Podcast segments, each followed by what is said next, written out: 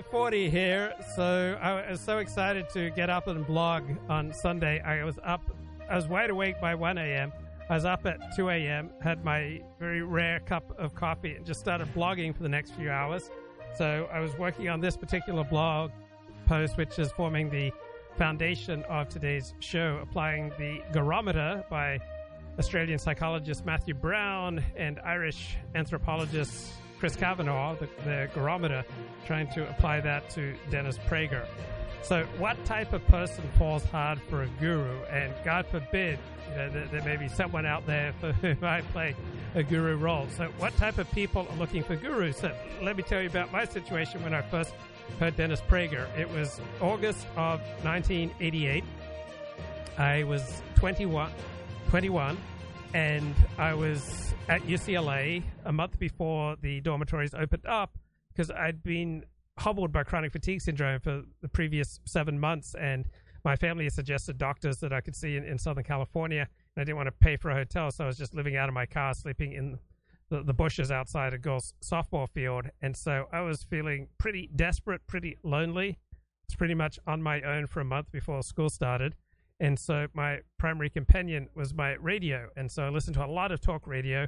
And then on Saturday and Sunday nights on KBC radio, started listening to Dennis Prager and this this voice, this this commanding manner, this charisma, this confidence that uh, spoke to me. It sounded like this was God speaking at, at Mount Sinai, and so I was in desperate need for a virtual friend, and I was in desperate need for a virtual father figure because I didn't have much of a relationship with my own father. So I needed comfort, security. I, I needed something.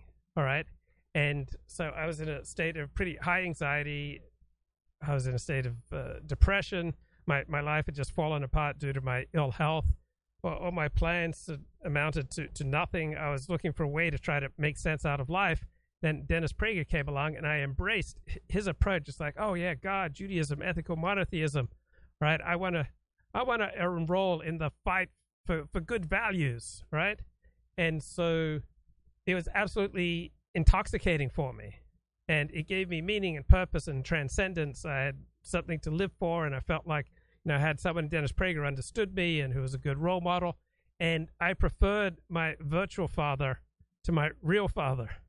And I preferred my virtual friend Dennis Prager to you know many of the people that I was interacting with in real life, particularly when I went home to Northern California. I was living in an isolated part of Northern California, and how desperately I tuned my radio to KABC once the, the sun went down, so that I could try to you know pick up Dennis Prager's voice from Los Angeles all the way into Sacramento. It was like a lifeline for me, and so whatever the criticisms that I have of Dennis Prager today, I mean, I may very well not be here right without the the kindness that he showed me right? And without him enlisting me in the battle for good values and feeling like you know i was important i had a had a role to play. I first met dennis prager in person on a friday night january 28th 1994 in tampa bay.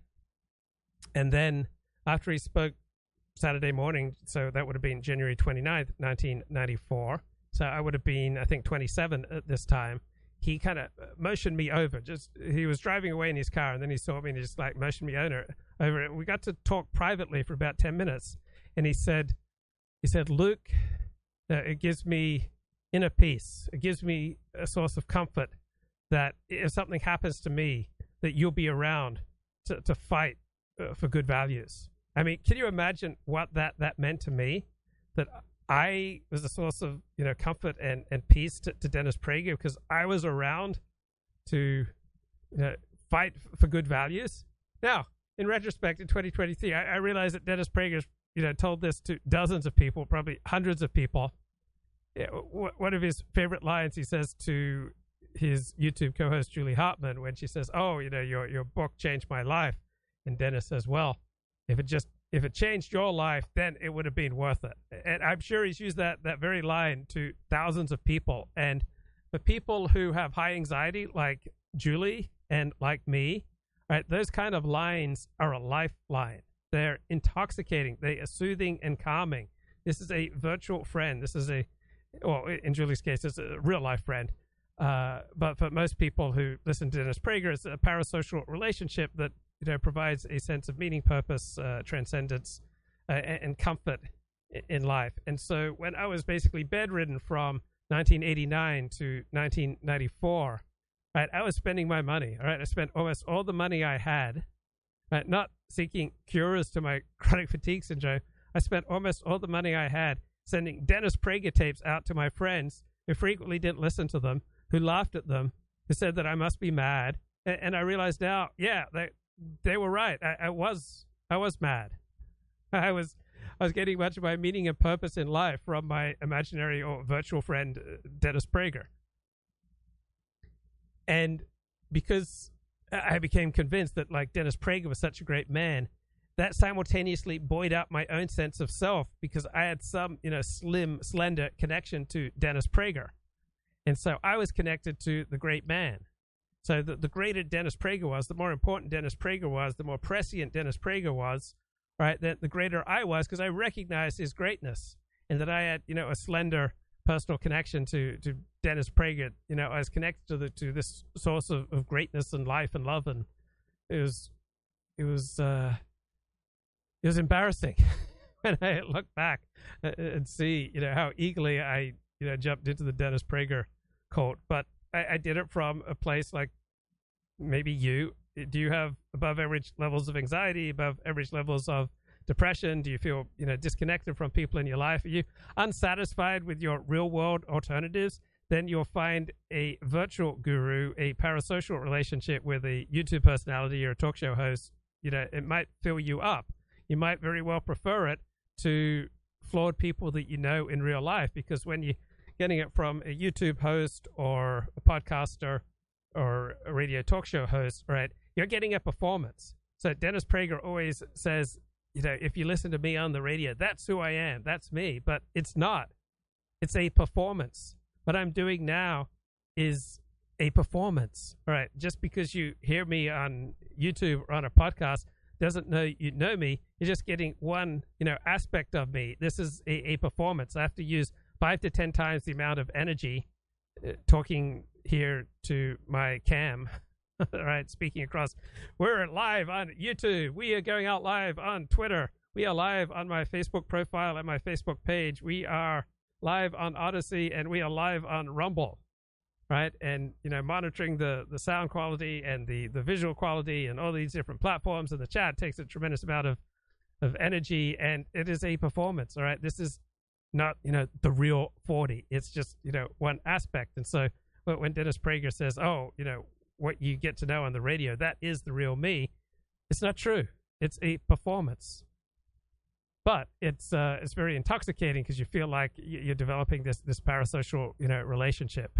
So it's interesting to watch the the effect that Dennis has on his protege, all right, the new Luke Ford, uh, Julie Hartman. Actively destructive of children. An article in the Atlantic of uh, that just came out.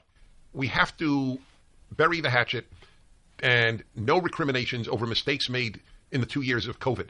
In other words, what? Yes. Mistakes? What mistakes? Like locking kids down for two years. Oh my Don't God. start getting angry at teachers. Everybody makes well-intentioned mistakes. This comes from the. It was God. evil what they did. Evil, and and it was done all over the world, not just in this country. Teachers hurt kids without giving a damn about them. They're hypochondriacs and and they're and they're woke. I am so angry at what they did. I'm so angry about what medicine did, not allowing people to visit their dying relatives because uh, because of COVID. In the name of health, the amount of evil that is done, I think in, in the modern period, contemporary, not modern, mm-hmm. more vile things have been done in the name of health than in any other name in free societies. And by the way, I said this years ago. My motto, Health über alles. You know what that means?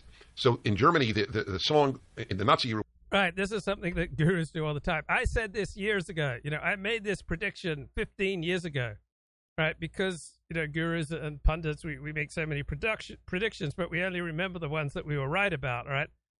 They're, we they are not going to tell you about you know all the predictions that we got wrong. You know they claim prescience. They issue Cassandra-like warnings. It was Deutschland über alles, Germany above all. So I've dropped Deutschland and just made health. Oh. Health über alles, health above all. One of the most startling and disappointing things that I've seen in the past two years is the way that doctors, who I growing up thought were the most morally upstanding people around us, alongside teachers. All right, so notice how he commits epistemic sabotage. All right, he's he's trying to diminish all these other sources of information that, that then elevates him. He's what's left when you diminish doctors, health agencies, academics, you know, experts. When you get rid of all these other sources of information, say, oh, they can't be trusted. You know, I'm the only one you can trust. Right? This is how a cult leader works. Now, this is a very low level form of cult. This is not the equivalent of that Christian evangelist in Kenya said, you know, come come stay with me and starve yourself to, to meet Jesus, right? This is a, a much lower level, but it does have a cult like quality. And and notice the destructive effect that it has on Julie. She doesn't trust any of our institutions, right? But she does trust Dennis Prager. Now, I, I say apply equal levels of skepticism to Dennis Prager and to doctors and to Yale and to Harvard. Too, but but especially doctors because they they I always thought they have an especially high moral obligation to not cause harm. That has been so deeply upsetting. And I have to tell you, for a time, I couldn't, I didn't really believe it. I didn't really believe that doctors were, were wreaking this much havoc. I thought, oh, maybe they just truly believe that the COVID vaccine is effective, or maybe they truly believe that lockdowns are warranted. No, it's, it's been a real fall from grace for me.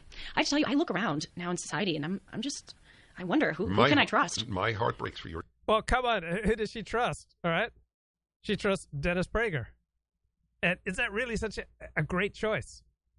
Right, Dennis Prager is not the worst person around. He's not the best. He's you know another bozo on the bus. You know, he's got some strong points and some weak points, but he's having a destructive effect, you know, on her ability to assess what is right and wrong, true and false. Your generation. We, I have to tell you, I, I, I don't trusted like, every institution when I was. I don't age. trust anything. And you're right. You're right not to. Well, what scares me Right? She says, "I don't trust anything." You're right not to. Right? Don't trust anybody or anything but me. Right. So Dennis Prager says he's always been faithful to to his wife, and I, I, I absolutely believe him. But this is how, you know, men of a lower moral quality that, that Dennis Prager operate. I mean, when you you try to groom a woman or groom followers to your cult, you tell them, ah, you know, you, you just start banging down all the other sources of, of comfort and meaning and purpose and information in there. Like, oh, you can't trust your parents, you can't trust your family, you can't trust your boss, you can't trust doctors, you can't trust accountants, you can't trust lawyers, right? And it soon gets down to you can only trust me. You know, now take off your clothes. Now, this is not what Dennis Prager is doing. Dennis Prager is a very holy man. He would not engage this way, but this is a classic thing that, that men in particular do, right? When, when you see a mark, right, you try to separate that mark from, you know, all her natural defenses and then say, I will protect you. Now give me a blowjob. I mean, this is how men operate. So if you can isolate people, all right, then you render them defenseless and you can be much more predatory uh, sexually, financially, emotionally. Like, ah, you can't trust the rabbis, you can't trust the priests, the ministers, you can't trust psychologists, you can't trust therapists. They've all been corrupted by the left, all right? But uh, I will protect you. so much, and I talked to you about this on the phone the other day, is that people my age, like, remember, remember what you were about to say. okay, Let's declare a pandemic amnesty. Just uh, two days ago, Atla- the Atlantic. We need to forgive one another for what we did and said when we were in the dark about COVID. Okay, so gurus and pundits don't want people to forgive each other. What would happen if people started forgiving each other? Right, they'd have much less need, enthusiasm, drive, passion to listen to pundits like Dennis Prager. Like if we walked around recognizing the humanity in other people, people on the right, on the left, in in the center, people are apolitical, people are super political, super religious, totally secular, uh, gay, straight. If we just you know recognize the humanity of people, recognize most people are trying to do the, the best they can, and and forgiveness is our natural state, right? When we let go of the wounds of the past, but if I'd been able to let go of the wounds of the past, do you think that I would have been vulnerable to falling into the Dennis Prager cult? No, I, I would never have fallen so hard for the, the Dennis Prager cult if I'd been able to forgive. But because I was not in a healthy place, because I had high anxiety and depression and, and you know, struggling with uh, real world relationships, you know, I developed this, you know, parasocial, you know, ideation and, and fixation with, with Dennis Prager and, the, you know, this virtual father figure was going to be my guide. So once you start forgiving people, once you start letting go of the wounds of the past, you're going to have much less need, much less of a fixation, that much less of you know an intense drive to tune in to what some pundit or guru is going to say.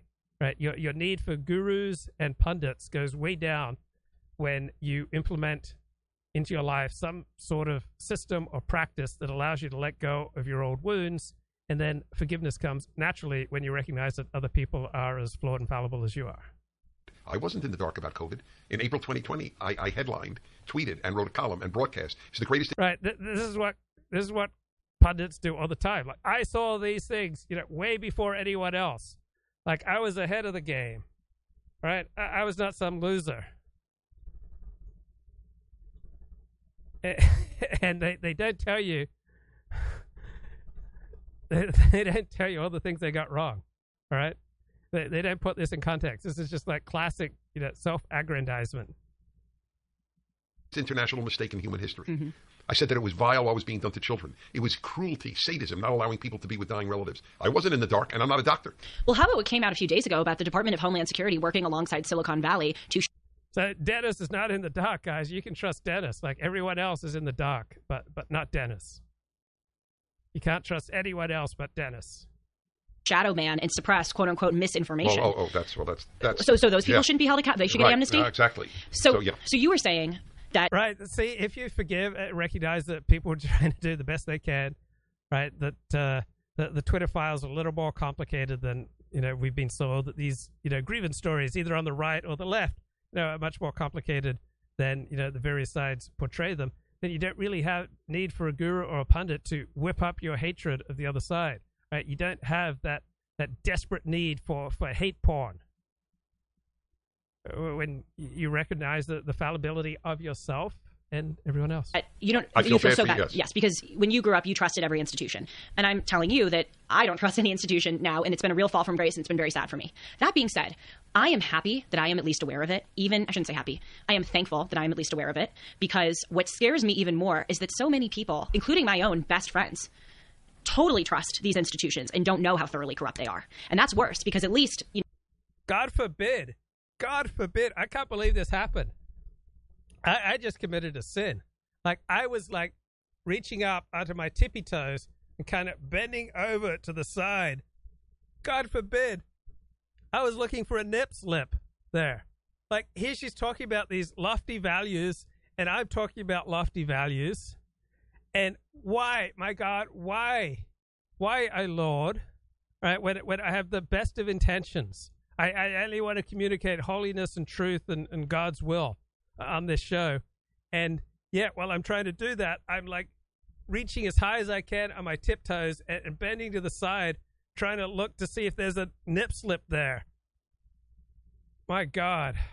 I need to call my sponsor. You know, I, I am very careful about who I choose as my doctor, for instance. Well, it's it's they not way worse too for their, them psychologically. True, but it's worse for them in the long term. I would rather know than not know. No, no, uh, I, I, couldn't agree with you more. It, it, it's like the old question: if you could be uh, given an injection to be happy all the time, and okay, so this is what I was getting up for at uh, 2 a.m. yesterday morning and uh, 4 a.m. this morning, decoding Dennis Prager. So overall, I would place Dennis Prager kind of in the middle of the pack of gurus. So I think he's he's less damaging, less toxic than say Eric Weinstein or and Bret Weinstein.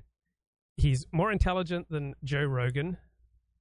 Uh, he's more damaging, more toxic than say Oprah or Brene Brown. So what do we mean by guru? Reading here from the work of the Gurometer by Chris Kavanagh and Matt Browne. By guru, we refer to an influential teacher or popular expert subset of gurus who make liberal use of pseudo profound bull, referring to speech that is persuasive and creates the appearance of profundity with little regard for truth or relevant reference to relevant expertise. So that's what you get with Dennis Prager. You get a whole bunch of speech, and not just Dennis Prager, a whole bunch of pundits and gurus. You get a flood of speech that sounds profound and feels persuasive, but the speech is accompanied with little regard for truth or expertise. So, quality number one of the guru is galaxy brainness, all right? Someone who presents ideas that appear to be too profound for an average mind to comprehend, but are in truth reasonably trivial, if not nonsensicals. Gurus present themselves as fonts of wisdom. It's an all encompassing kind of knowledge that tends to span multi disciplines and topics. Their arguments often link together disparate concepts such as quantum mechanics, logic, and the nat- nature of consciousness. Guru will often present themselves as a polymath who can offer novel insights with reference to many different fields. They'll often allude to their own accomplishments and exaggerate them to a shameless degree. They'll confidently offer hot takes on technical topics and, with a wave of their hand, dismiss the perspectives of genuine experts. This is, of course, a confidence trick that relies on the recipient being convinced of their unique intellectual power. So, what kind of recipient is going to be more receptive to these kind of confidence tricks? Someone who has above average need for parasocial ideation or a parasocial relationship, or for you know someone who'll come along and relieve them of their great anxiety and, and depression. Someone who finds navigating reality just a little too difficult and wants to retreat into an online world where they can get you know custom made uh, their their own you know virtual friend or virtual mentor. So I would rate Prager a four out of five in this galaxy brainness. So here are some examples. So December 12, 2022, Dennis says, I've been right on virtually every issue that I've differed with the majority on in my life. So do you think he's right there? Do you think he's right that he's been right on every issue where he's differed with the majority on in, in his life? I'm skeptical of that claim. Uh, same show, Dennis says, if the truth is allowed out, there is no political left. Okay, I think that's ludicrous, right? The left wing political orientation, the right wing political orientation are evolutionary ad- adaptations. In certain circumstances, a left wing adaptation, say, which is more welcoming to strangers than a right wing adaptation, may be more adaptive. A left wing orientation that is less punishing may be more adaptive. A left wing orientation that uh, is more willing to experiment with ways of organizing, say, families, communities, right? In some circumstances, that might be more adaptive, particularly in a low threat, low danger environment. In other circumstances, situations, a right wing approach of, say, hierarchy rather than uh, democracy may be more adaptive, or great suspicion and fear and negative feelings towards outsiders and strangers may be more adaptive and in many circumstances, sticking to the old, tried and true traditional ways of doing things is more adaptive than you know experimenting with new forms of family. So, April 4, 2023, Dennis says, I know from years of experience with homeschooled kids that overwhelmingly they turn out happier, finer, kinder, and more intelligent. Right? Homeschooling apparently uh, raises people's IQ. Wow. Who needs studies when Dennis Prager just knows these things, guys? He's just able to apply his, his galaxy brain, and you don't need those doggone pesky academic studies, right? You can just get it from from Dennis. In 2010, he says, I wanted the answers when I was a kid. I wasn't given them. What is the Jewish role in the world? In 14 years in yeshiva, I never learned the Jewish role in the world. So he's, Dennis was thinking about the big issues. He was just, you know, way too smart, way too intelligent for his peers. Like his teachers, his rabbis, just they just couldn't give him the answers that this galaxy brain needed. April 5 this year, Dennis says, the great lack in young Americans' lives is religion. It is the direct cause, not only cause of all the depression and lost sense of identity. So, supposedly, American youth have astronomical rates right now of uh, depression and loss of identity. Okay, so if that's true, I suspect that Japanese and European youth don't suffer from the same amount of depression and loss of identity that American youth are said to suffer from, despite the Japanese and the Europeans being much, much, much more secular than American youth. So I don't believe that the lack of religion is the direct cause of the depression and loss of identity in American youth. I don't think it's the number one cause. Uh, March 27 this year, right? Dennis Prager, who is not mystical, all right, who can read Hebrew. I've never heard any other Jew who is not mystical and can read Hebrew, say the following I've come to entertain the possibility of a devil. It has been so diabolic what I've experienced the past three years. It is hard to explain on rational grounds the madness that has taken over. Right? So to hear it, you know, an intellectual, smart, non-mystical Jew who can read Hebrew entertain the idea of a devil, that devil is causing most of our problems today, is about as un-Jewish as belief in the divinity of Jesus of Nazareth. I mean, just you don't know how bizarre sounding that is from someone who can read the Torah. Uh, April 14 this year, Dennis says climate change is the single best way for Joe Biden and the left to overthrow Western civilization and destroy the economies of the Western world. Right, he's got the galaxy brains. He, he sees their nefarious plans. uh, April 14 this year. When the government tells business what to do, that is one of the true signposts of incipient fascism. All right. That thousands of non-fascist governments have told businesses what to do. It's hardly a sign of fascism. People with power frequently tell people with less power, you know, what to do. But it's the way the world works. All right. It's less a sign of fascism than a sign of being human. The strong will always take what they want, and the weak will endure what they must.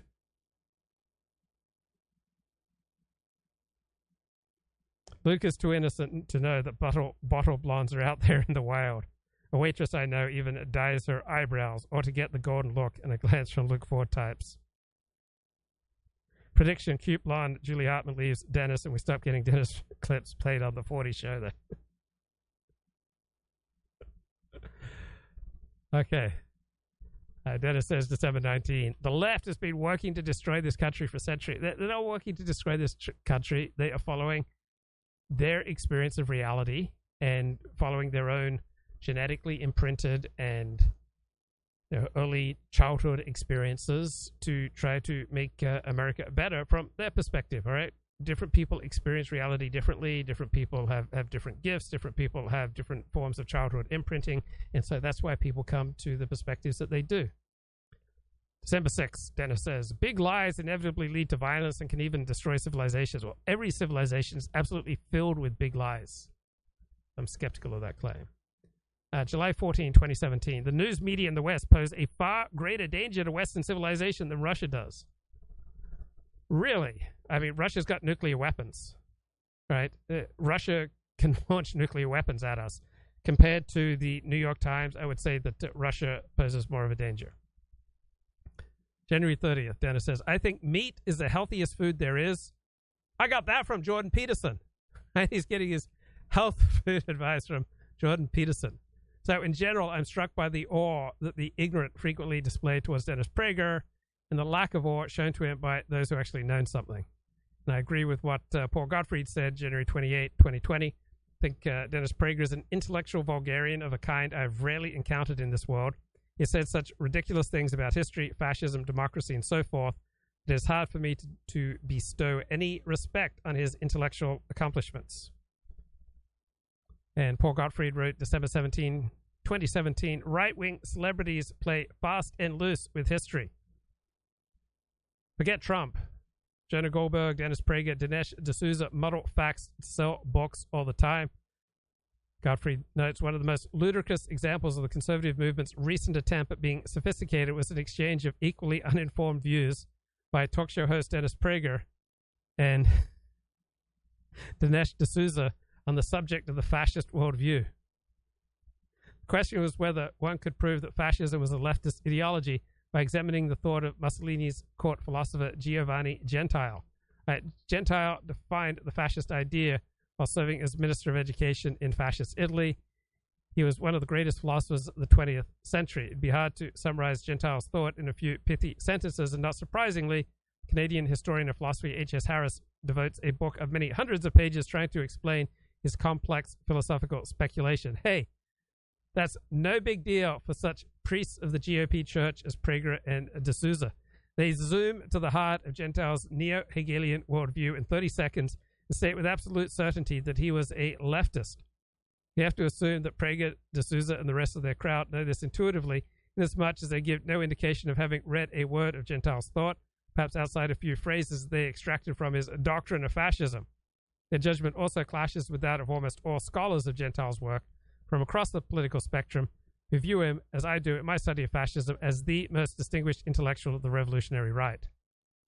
So, according to our two stars in what has been laughably named Prager University, Gentile proves that fascism bears a deep kinship to today's left. After all, Democrat progressives in full agreement with Gentile love and push for a centralized state, which manifests itself in stuff like recent state expansion into the private sector. But among the questions that are left begging of these, do the modern left and Gentile agree on the purpose and functions of the state? Where Gentile and Mussolini, glorified Roman manliness, have rallied to the present left in support of feminism and gay marriage. Did Gentile back in the 1920s favor the kind of stuff the administrative state is pushing right now? The answer to all these questions, which of course wouldn't be acceptable at Prager University, is an emphatic no. So, control of the national economy by the Italian fascist state down until its German puppet version was established in 1943. It was about the equivalent of that of the New Deal America. Right, 2014, Dennis says, one of the deepest disappointments in my life has been Jews' opposition to wars against evil. Why should Jews not support fighting on behalf of the victims of the greatest evils? Gosh darn these, these Jews. Ah, I mean, where do you where do you begin with that? Uh, strangely, the Jewish tradition is silent on how active uh, Jews need to be in lobbying their Gentile government to, you know, go fight a, a, war overseas against evil. Right? The ongoing rabbinic tradition doesn't say a whole lot about that. So, uh, two days ago, May 27, Laponius brought this to my attention. Dennis Prager says, if America abandons Israel, that is the end of America as we know it.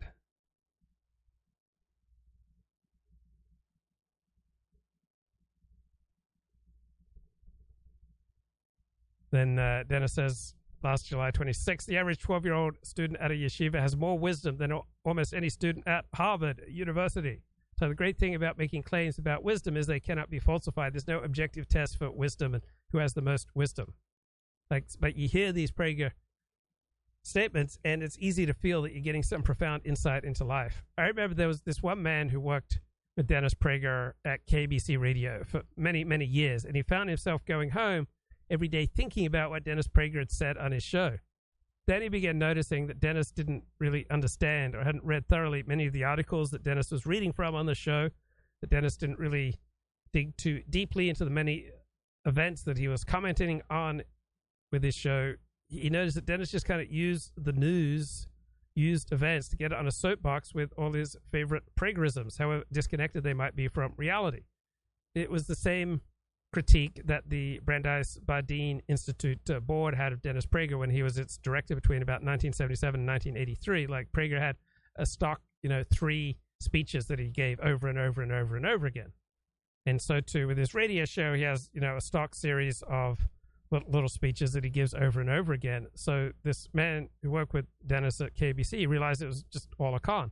So in a few months, the man went from years of fascination with Dennis's thinking to disgust with Dennis and that disgust reaction it just never let him left him. And he never picked up a, another guru. So that's the end of the first uh, test of the gurometer i gave dennis galaxy brainness a four out of five. Right. Test number two cultishness. Being a guru is a social role. A guru is only a guru if there are people who regard them as gurus. So how gurus interact with their followers and their critics their in-group and out-group is often quite revealing Gurus are not usually bona fide cult leaders. However, social groups they cultivate, often with themselves positioned as intellectual leaders, can have some elements reminiscent of cults. So, a key characteristic of cults is the establishment of clear in group and out group identities, primarily between the cult members, cult admirers, and outsiders. However, there will also be internal discrimination made within the cult, such as between an inner circle of favored members, the broader normal members, and problematic or troublesome members. So I went from maybe inner circle of favored Dennis Prager member to the broader normal members, and then a problematic or troublesome member who needed to be exorcised and excluded. So cult behavior is characterized by emotional manipulation and control. Gurus manipulate their followers and potential allies. They engage in excessive flattery Eh, make intimations that their followers are more perceptive, more morally worthy, and more interested in the pursuit of truth than outsiders. That's you, guys. That's you. Show me how to love you. Because you guys are just so perceptive, so morally worthy, and just so much more interested in pursuit than those people who watch those other streams. So a guru will put effort into signaling a close and personal relationship with their followers. Guys, if you, you watch me on this show, you really know me. This is who I am. We're so close. We're so bonded. Just show me how to love you. All right, so gurus encourage the development of parasocial ideation. So praise and regard for the guru is usually reciprocated. Oh, well, thank you. Thank you, Laponius, for you know all those compliments. Well, but I mean, you're a very wise and perceptive man. You're a very great thinker on your own. It's such an honor to have you here. Right, disagreement or criticism is usually dismissed as coming from an unworthy person does not truly understand the significance of the guru's ideas. Now, the guru will wish to avoid the appearance of being a controlling leader. It's inconsistent with the flattery of their followers and the idea of cultivating a community of like minded and clear sighted individuals. That's us here, man. We're a bunch of clear sighted blokes. However, they do not want their privileged position challenged, right? Because like you, you get in the way of their predation. Right? They will not be very happy. They may often wistfully talk of a desire to engage with good faith critics who truly understand their ideas. Yeah, man, I just wish I had some good faith, you know, intellectually honest is the phrase that's used. I just wish I had some you know, intellectually honest critics that I could engage with, but instead the people who criticize me, they're just on such a, a low level. Right? I mean, I would benefit from criticism from people who are intellectually honest. I wish I had more intellectually honest criticism. It's so lonely up here in the stratosphere. I just wish I had more good faith, intellectually honest criticism. Oh, yes. So we Guru's lament, we've just been unable to receive the kind of robust, intellectually honest criticism that we absolutely yearn for, that I'm dying for. Just show me, show me how much good faith criticism you have. Of course, this is a sham. Anything other than fawning praise will typically be designated as being low quality or badly motivated. Show me how to love you. Then you often get the Emperor's New Clothes maneuver. I know many of you won't be able to understand this, but I think the more perceptive of you might. I don't think many of you are in a place where you're ready to accept this kind of idea, but here goes.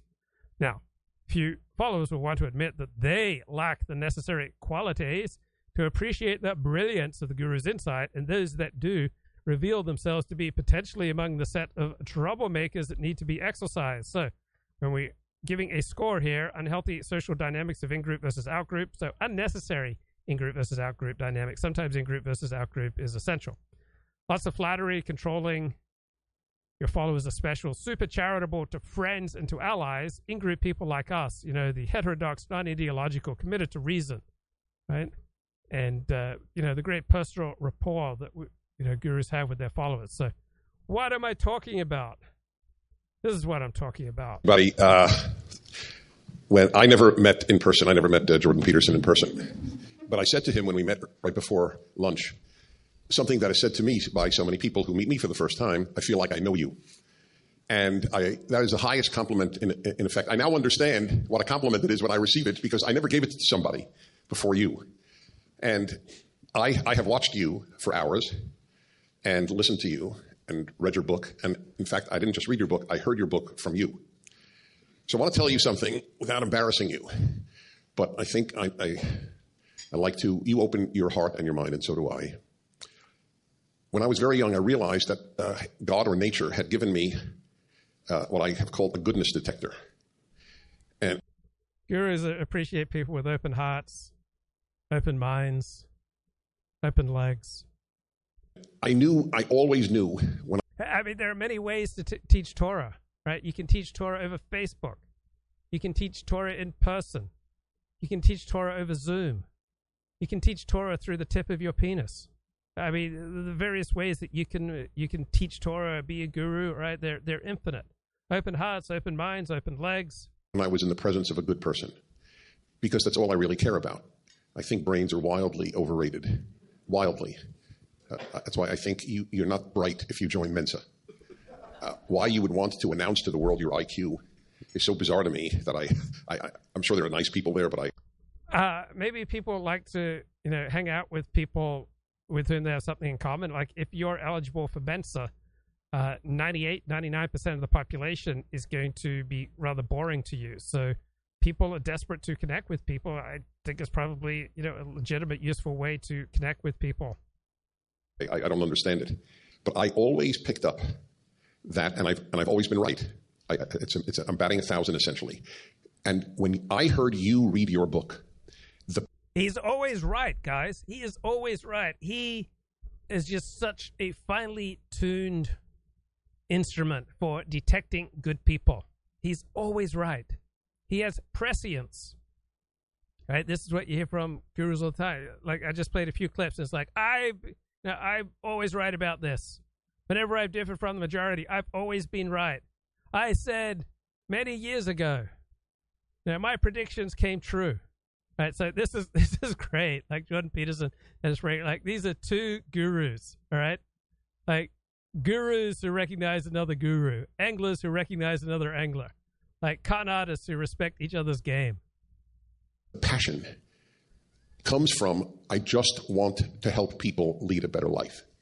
And it's That's me. I just want to help you guys lead a better life. That that's all I want to do. And like smash that like button, you know, send down those super chats, but I just want to help people lead a better life. That's all. It's really quite overwhelming.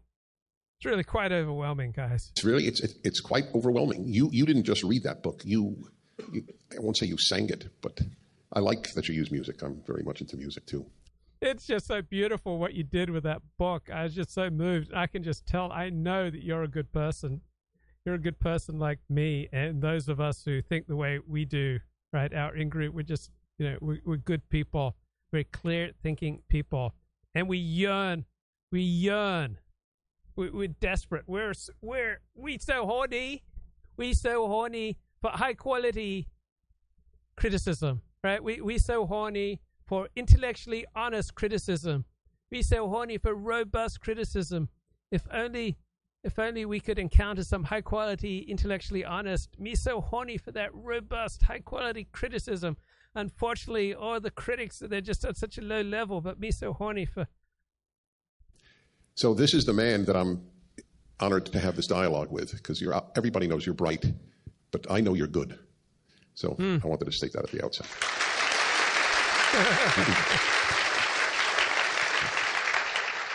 I have, I have something to say about that. Good. He's always That's good. He's just about to cry. See, I don't think it's true. I mean, this is why I got motivated to do what I've been doing, and I've been doing what I've been doing for, I would say, since about 1979 in one form or another, because things take a long time to generate.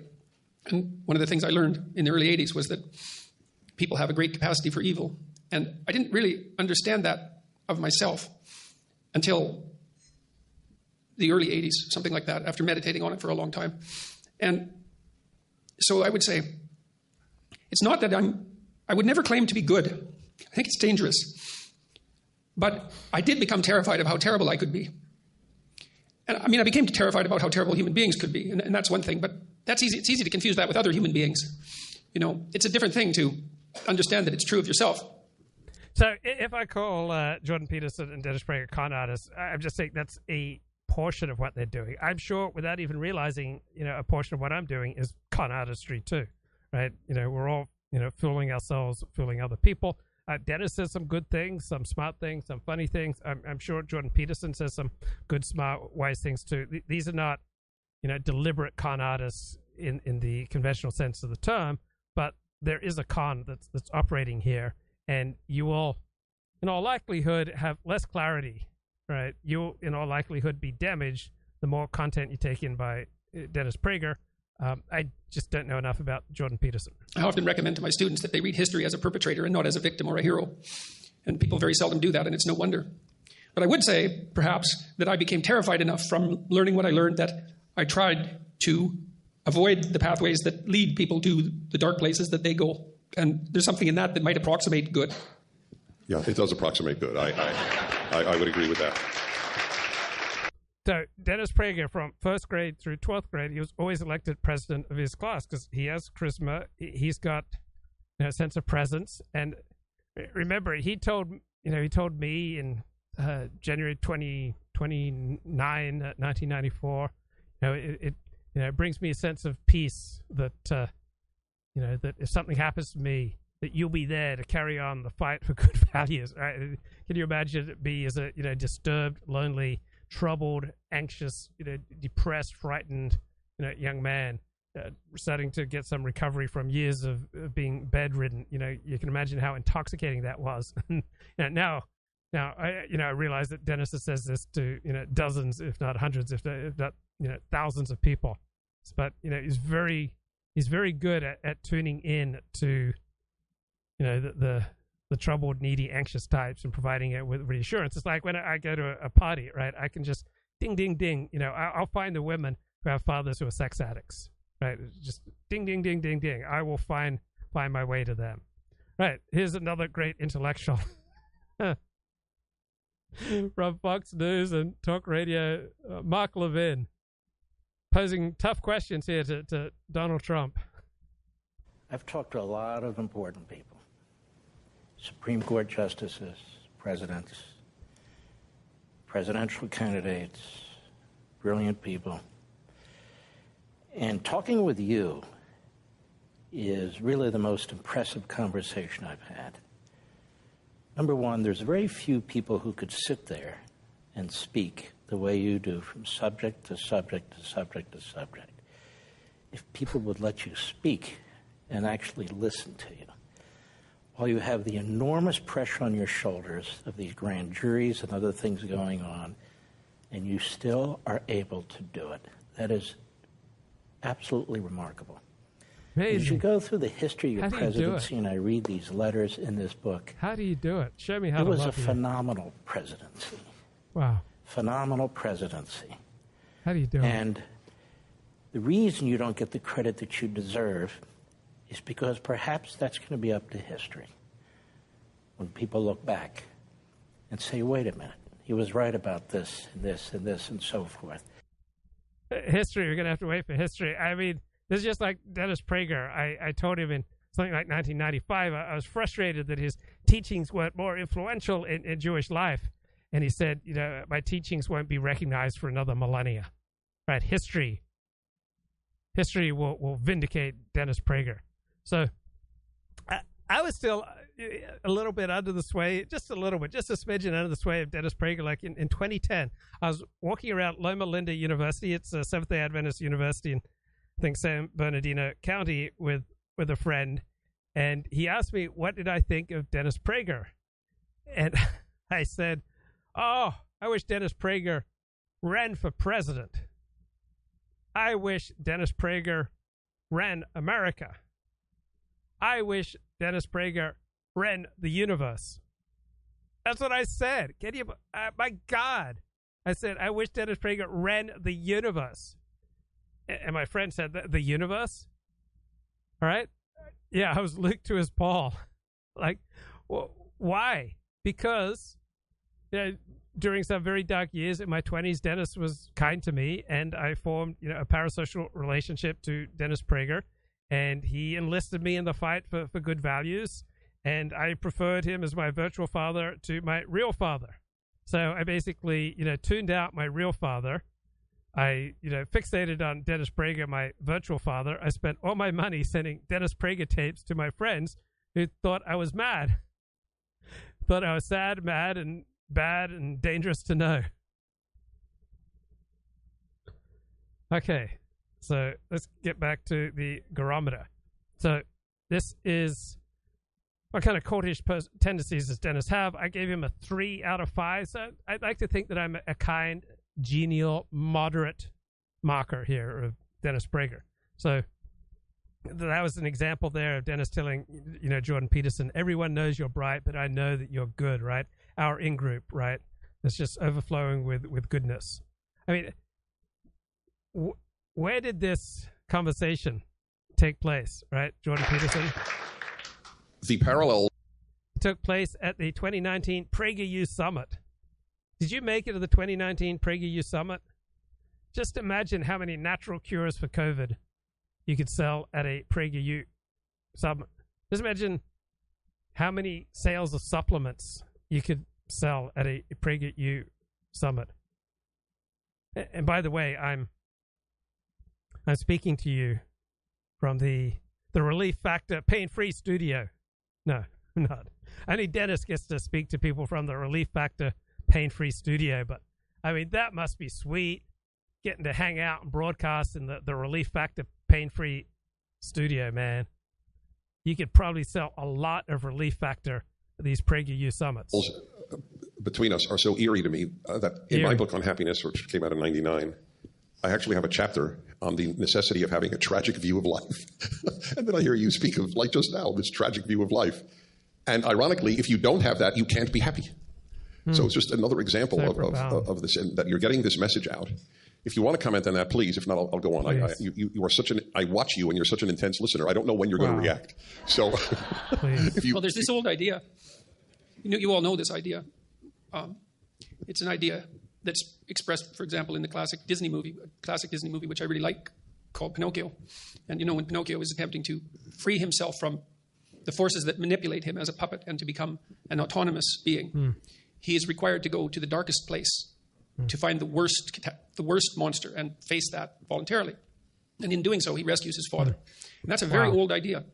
Um, I, I don't know how old it is. It, it's, it's, it's one of the oldest ideas we have in written form, and, and there's no doubt that in its pre written form, it would be tens of thousands of years older than that. And it's a very strange Okay, let's go back to this uh, rank Prager a three out of five on cultishness.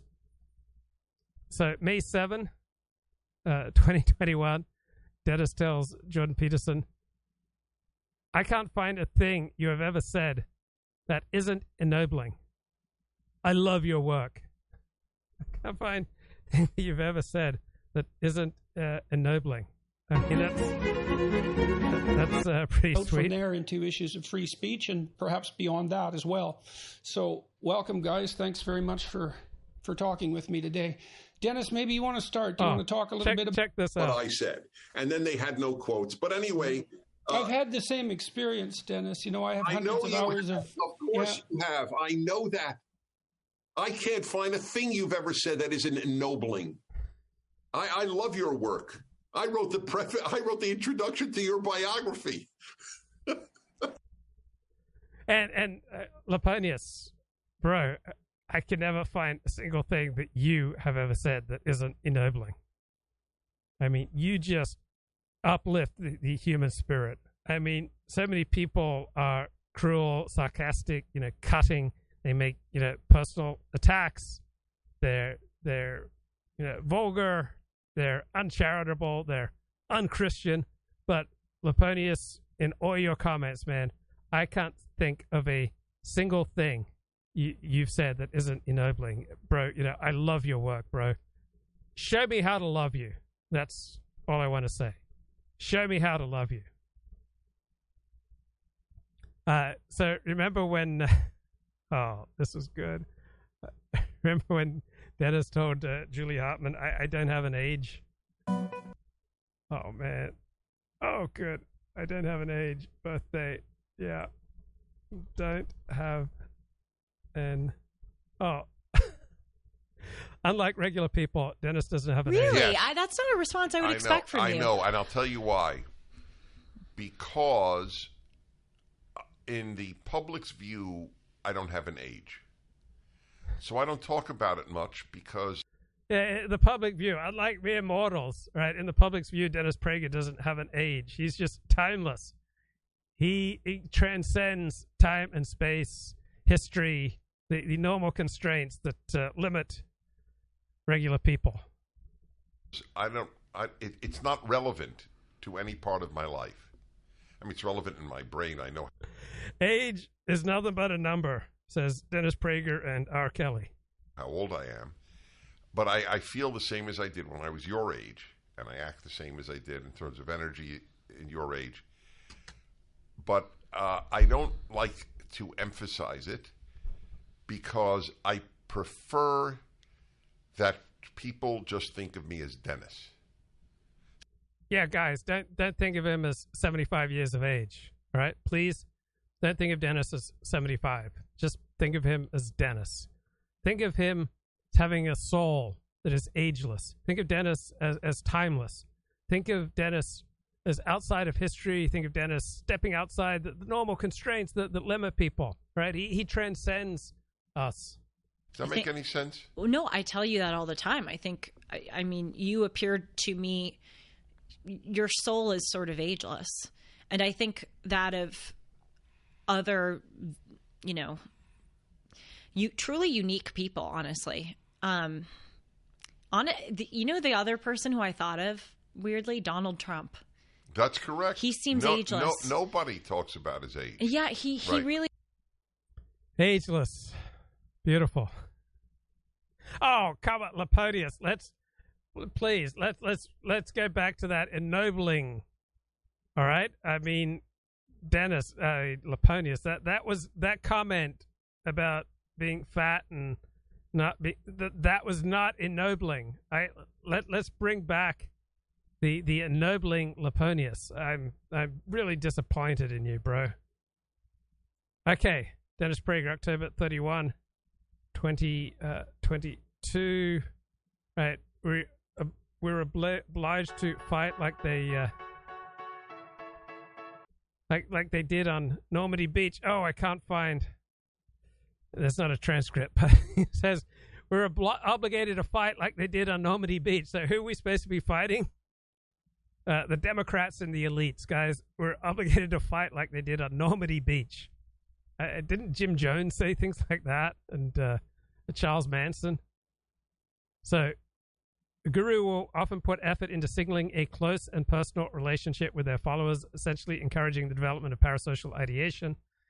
And uh, Dennis said, just I played earlier, you know, people are always saying to him, I feel like I know you. And Dennis says, You do, you do.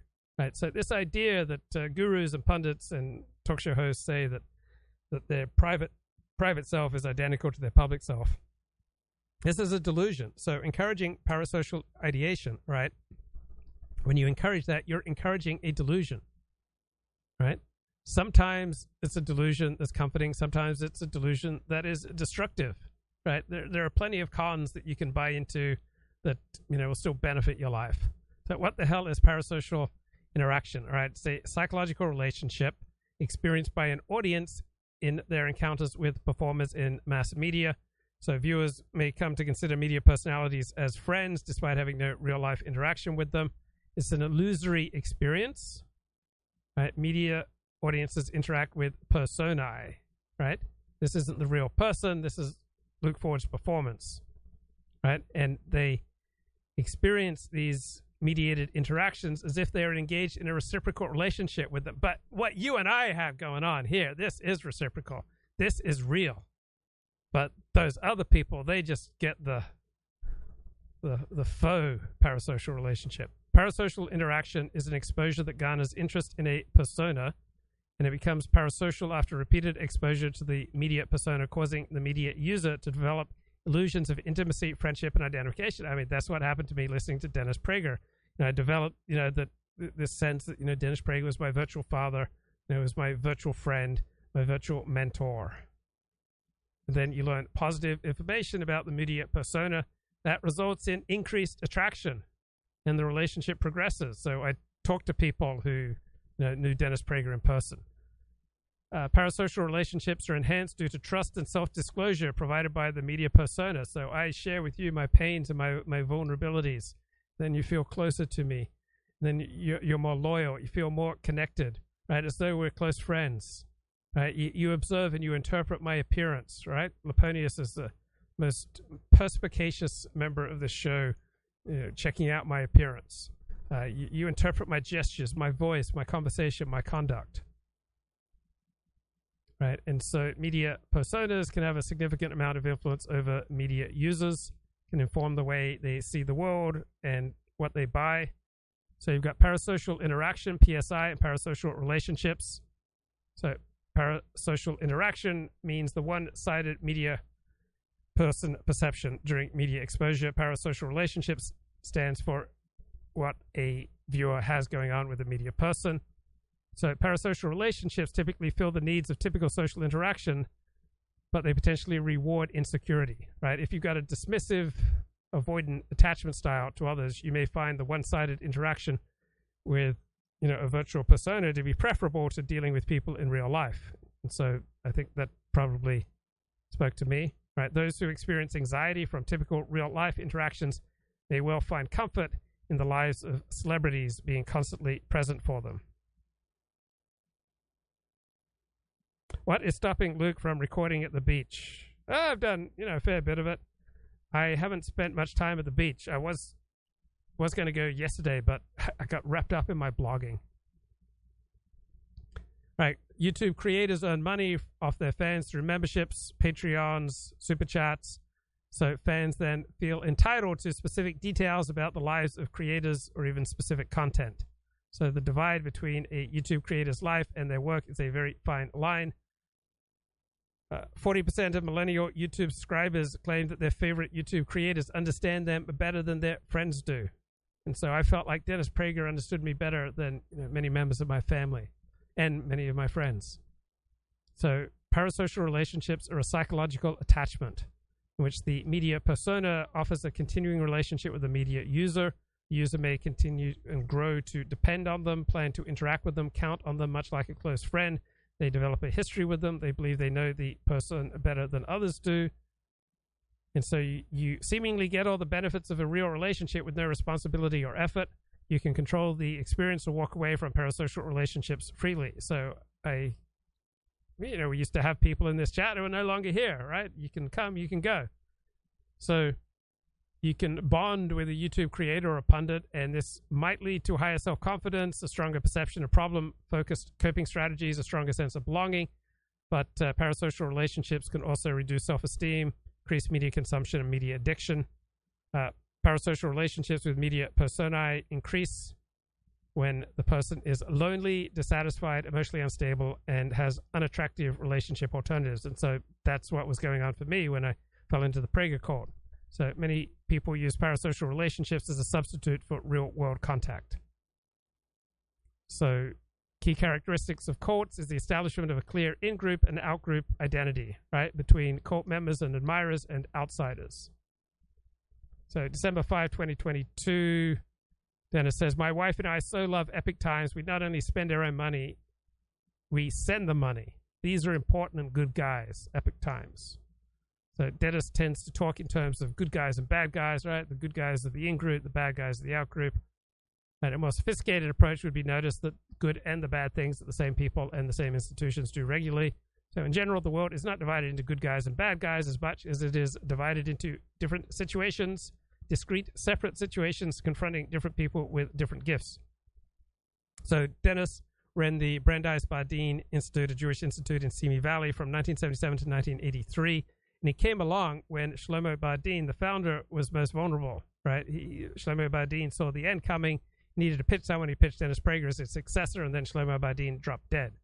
So under Dennis's directorship, Brandeis was a swinging door. They'd pick up 200 members one year, lose 150 the next.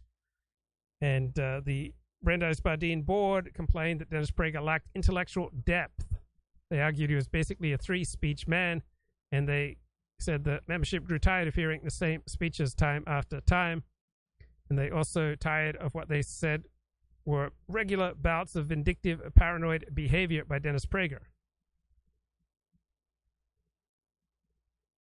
So some people were bothered that Dennis was this strong, dominant figure at the Institute and uh, Dennis had to be a one man show.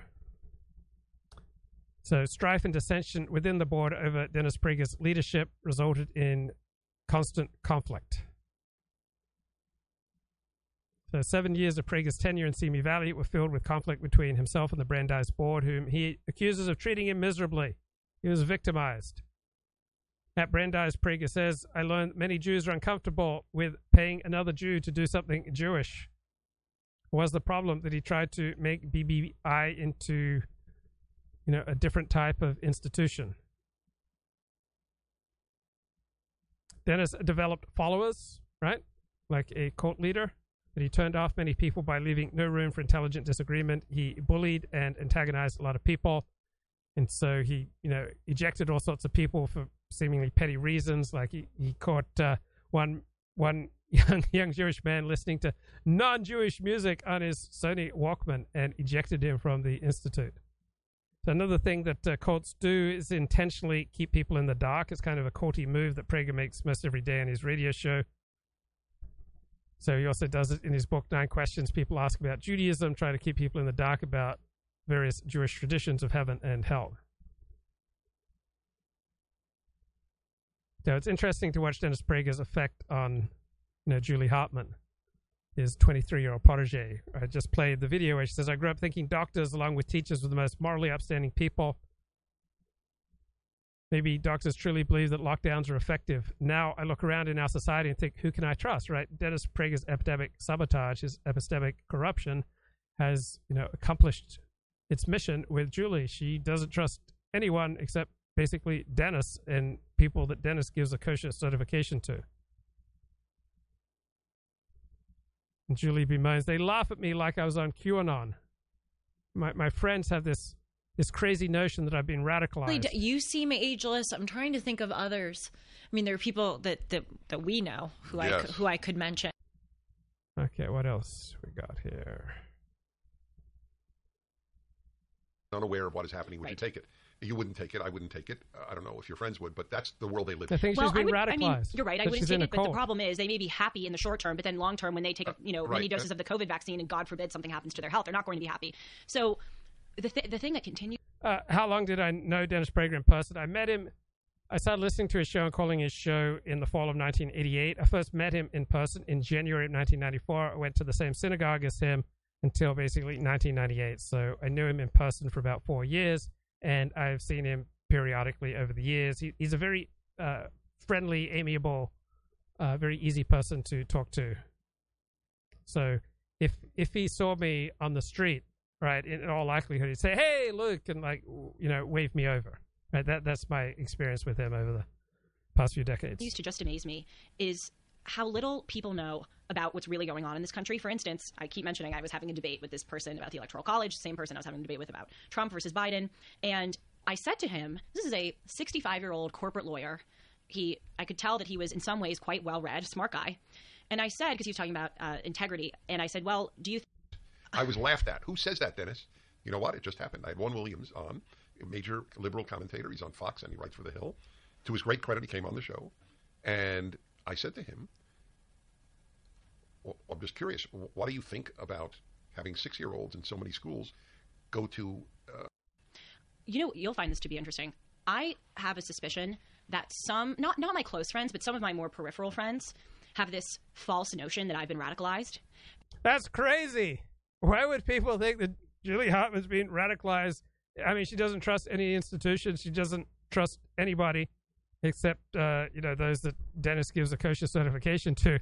Why would they think that she's in some kind of cult? Why would they, think she's being radicalized? Why would they see any parallel between, you know, PragerU and QAnon? This is crazy talk. Crazy, I tell you. This is nuts. because they truly believe that the things that i just mentioned to you which are 100% true and by the way shouldn't even be called deemed right-wing beliefs because they're just facts they think that those things are conspiracy theories they look at me, they think that i have gone onto qanon again whatever the hell qanon is i still don't know Why would people think that she's been radicalized? Right? She doesn't trust any institutions.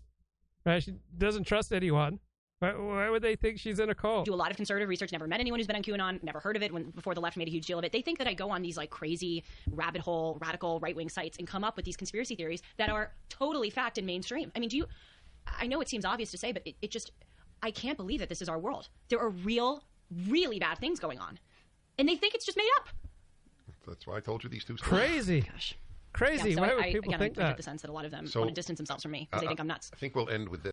Why would people? Why would people want to distance themselves from me when all I could talk about was Dennis Prager for years? Why would people want to, you know, laugh at me when I was just mailing out, you know, Dennis Prager tapes to everyone I do?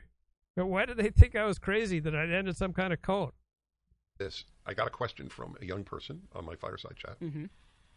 For those who don't know, I do a fireside chat every Okay, this is like galaxy brain stuff here, guys. This is a revolutionary theory, and it sounds incredibly profound. It does. It's very convincing, very persuasive. week for PragerU. There are a lot of viewers around the world, mostly young people, and it's a half hour every week. We've done 262 of them. So that's a lot. You can really binge. Anyway, I got a question from some young person somewhere. How do I know what to trust? How do I know what's true? It's a very, very real question. So I like being under pressure because I do my best under pressure. Others are different, but I do. I do too. Uh, really? Unlike mere mortals, right? Dennis Prager does his best under pressure. That's It's interesting. because of all my swimming. Oh, that's right. Makes sense. Well, I didn't swim. I mean, I can swim, but I, not competitively. So, in another video, Dennis, uh, Julie tells Dennis, "I am turning into you." Like, you know, she's she's adopting all of you know a lot of his habits and hobbies. She's you know now drinking coffee like Dennis Prager drinks coffee. Anyway, I came up with an interesting answer. I came up with a few answers. What do you think of this answer? I said, those who wish to censor others are usually lying. and that sounds incredibly profound. I mean, that sounds right. That's very persuasive. Bell says, My mom says, I hate Luke. He talks about himself too much. I said, It's the Luke Ford show. It's mostly learning about Luke's world, books, articles, videos, arm doses.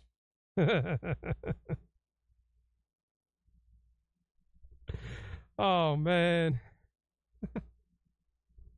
and I've never come up. I've never come up with that answer because it's a very good question. How do you know who's telling the truth? On, on any given, is it the left or the right?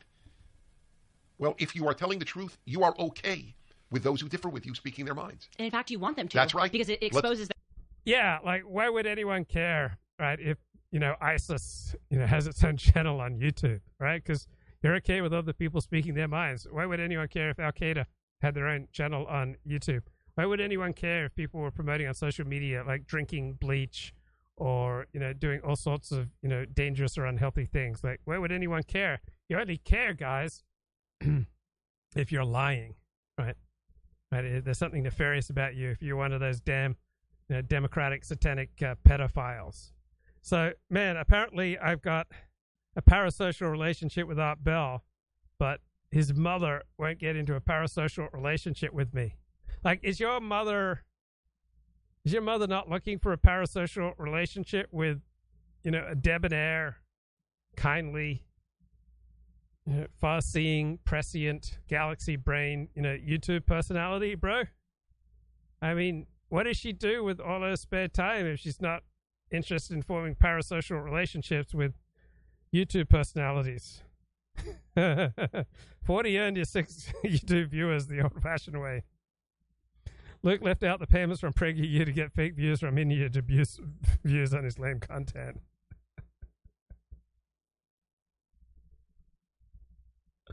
Good times, man. When I, I don't do a show for like five days and then, then I come back, I feel strong. I'm invigorated. Oh my God, we've got, you know, Victor Davis Hanson speaking to Jesse Watters. How could I possibly resist?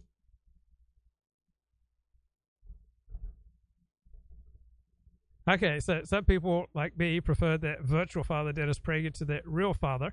Uh, the Dennis tells people, you know, it's very important to respect your parents, have the best possible relations with your family and friends that you possibly can. But the net effect of his teachings on many people is to drive people apart. So I was bedridden in my 20s with chronic fatigue syndrome, and I spent thousands of dollars, almost all my savings, not on getting well, but on send- sending Dennis Prager tapes to my friends, many of whom did not listen to them. They laughed at me. They thought I had lost my mind, and they were right. That 1989, I wrote a letter to Dennis Prager to tell him what his teachings had done for me. He wrote back, I received many letters, but few have touched me as much as yours. Get better. You are needed in the fight for good values. So I would wager that Dennis Prager has written over a thousand letters or emails that contain that sentence. I receive many letters, but few have touched me as much as yours. He is so good with those lines that make you feel amazing.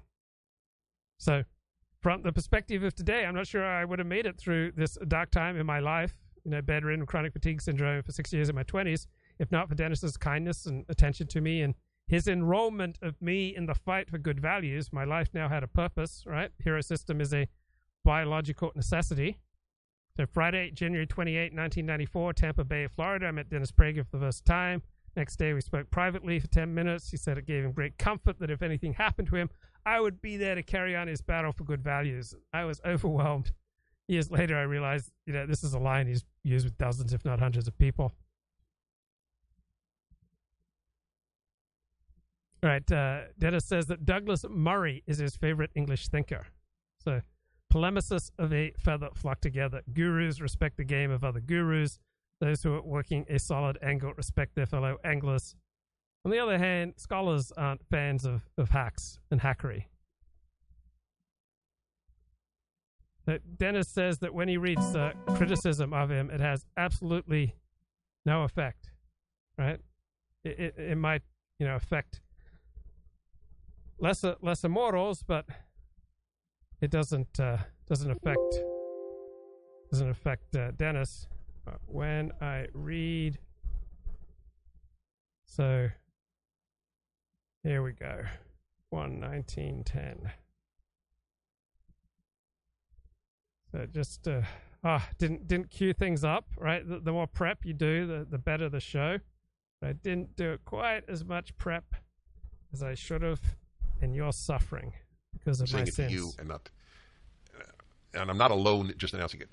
If if when I read, and there are many people who hate my guts, uh, you just explore the internet and you'll find it, and and I think, I it has no effect on me, none whatsoever, as you know, and None, my- by the way, none. Thank you. Truly, I, I thought Right. maybe it would have one percent of an effect Right. on you. It doesn't. correct, but it does My father would say that all the time. That the criticism, personal attacks, just had no effect on him.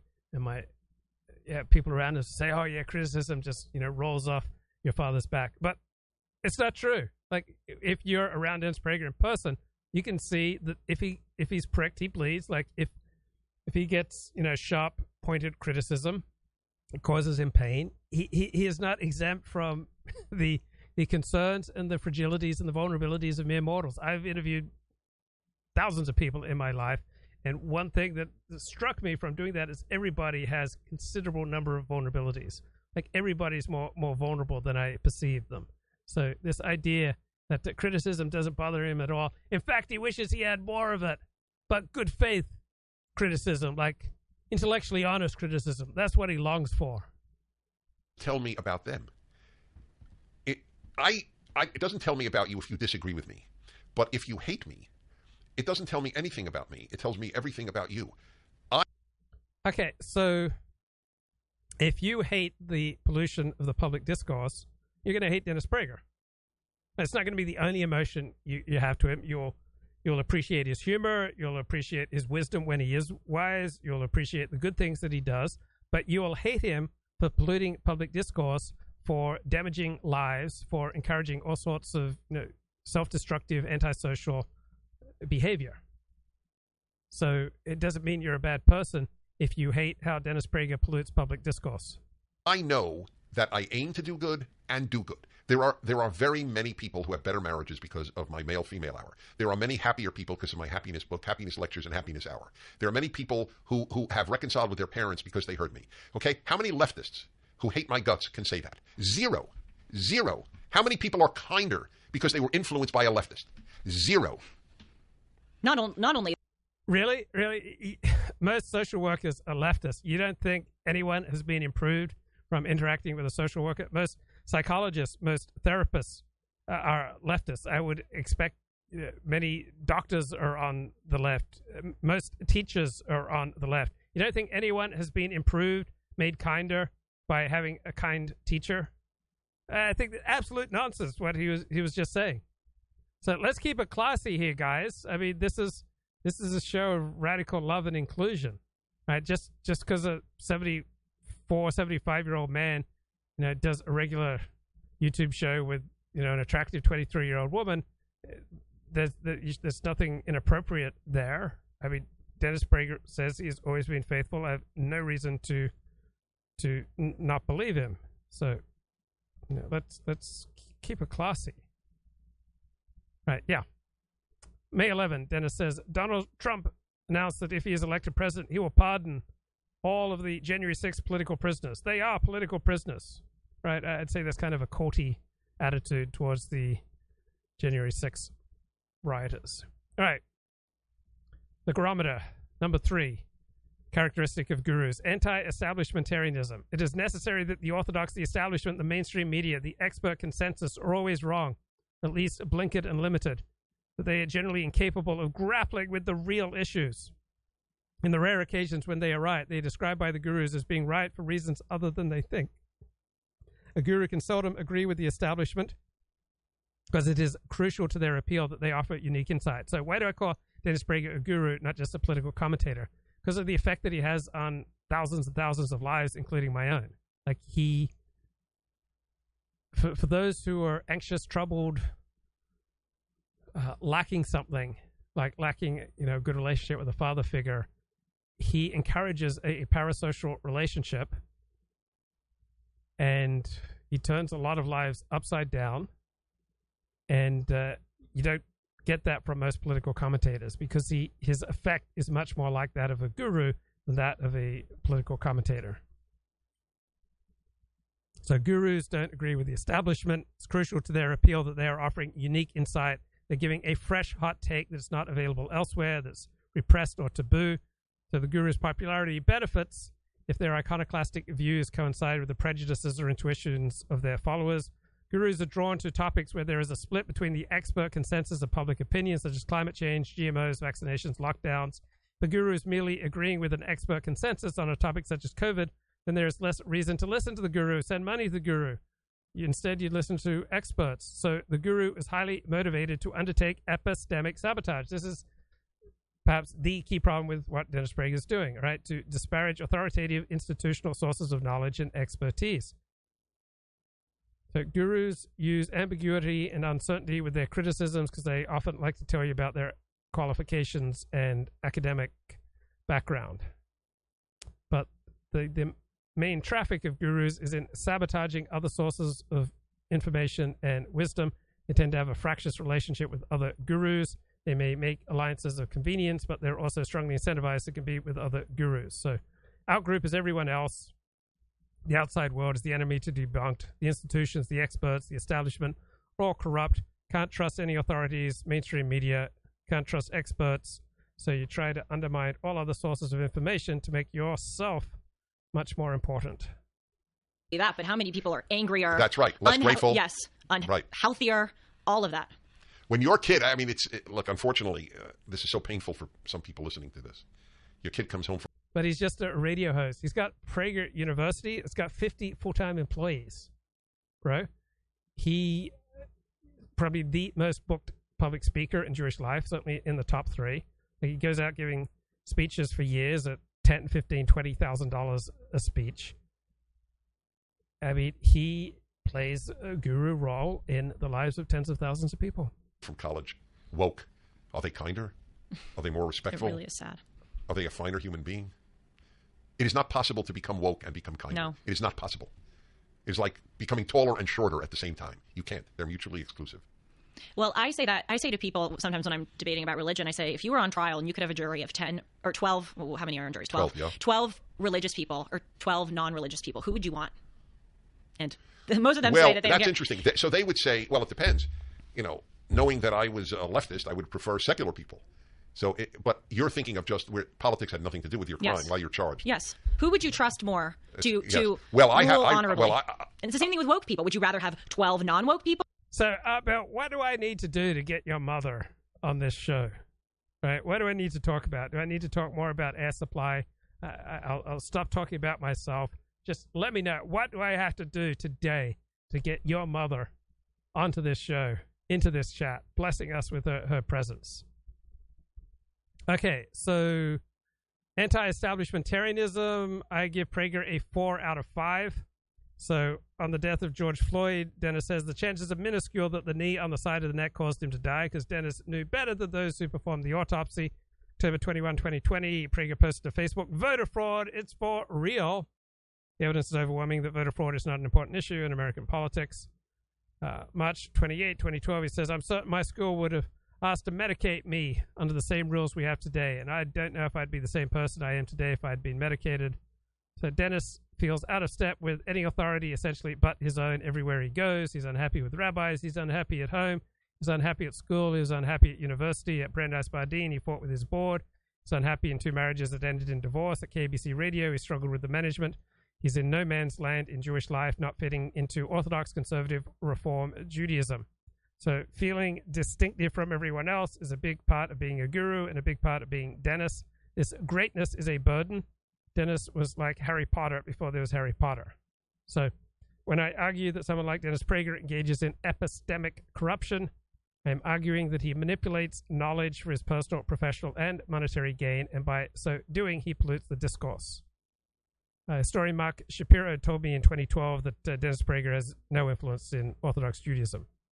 So you may well think that uh, Dennis Prager is like Jesus, right? Both came from non-prestigious communities, Nazareth and Brooklyn. Both had solid, if unspectacular, Jewish educations.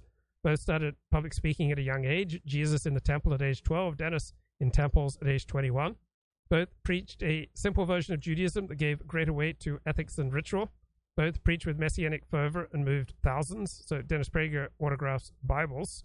Both were not known for their humility. Jesus claimed to be God's son. Dennis says that his contributions won't be recognized for a millennia.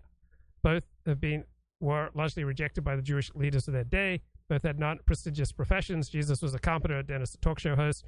Both had devoted followings among the common people, the ignorant people, while the intellectuals despised them both.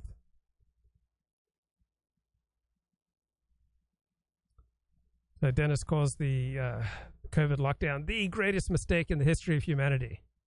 So David Simon, who created The Wire, he says, "Never mind the burning of the f- library at Alexandria, European colonialism, the 1914 alliances that provoked the Great War, the Weimar left and center failing to unite against Hitler." Former U.S. Representative Joe Walsh says, "I work for the same conservative media company that Dennis Prager works for, Salem. Prager is no dummy. He can't believe this." But this is what sucks about conservative media. You get rewarded for being outlandish, for enraging your audience. I did it at times too. It's wrong. It's dishonest. Frank Lund says, Galaxy brain stuff from the University of Prager. Jonah Goldberg says, let's assume the lockdowns were a mistake, the biggest in human history. About the reparations on Germany after World War One, sending Lenin back to Russia, carve out for slavery in the U.S. Constitution, the fire of Alexandria, canceling the TV show Firefly. So I just uh, finished a couple of weeks ago Dennis Prager's commentary on the book of Genesis. And he notes it is often tempting to use drama or exaggeration to make a point. Thank God Dennis never uses drama or exaggeration to make his points. May work the first time, but once the person acquires a reputation for exaggeration or melodrama, his credibility is lost. And Dennis Prager's producer, Alan Estrin, who was very kind to me during the four years I went to Stephen S. Wise Temple, he was a good friend, says about Dennis. Through his radio show, his writing, now PragerU, Dennis Prager changes the way you live for the better. Makes you a better person, a better father, a better son, a better mother, a better daughter. Name another public figure who does that. Hmm. Hmm, hmm, hmm. Hmm, hmm, hmm, hmm, hmm, hmm, hmm, hmm. Or 12 woke people. Well, that's interesting, but I'll give you one that's proof. So I asked Pearl and Sam Oliner, O L I N E R, two professors at Humboldt State, Cal, Cal State Humboldt, who were uh, both sociologists, secular, totally secular people, secular Jews. And I interviewed them. This is about 30. So your mother, she sees the sight and sound of Luke on her TV. She puts her head in her hands. My content is not aimed at her. She dislikes Trump. She had the COVID vaccine four times. But I mean, your mom and I, we have a lot in common. Like we both love to get the COVID vaccine. I'd I'd have another one today if I could. I mean, I don't know where she's denying me, like uh, the, the disciples of Jesus denied him three times before the cock crew. LaPena says, in Prager's defense, I had a friend put his knee on my neck. I was fine. I could breathe normally. I would do speeches for a thousand dollars.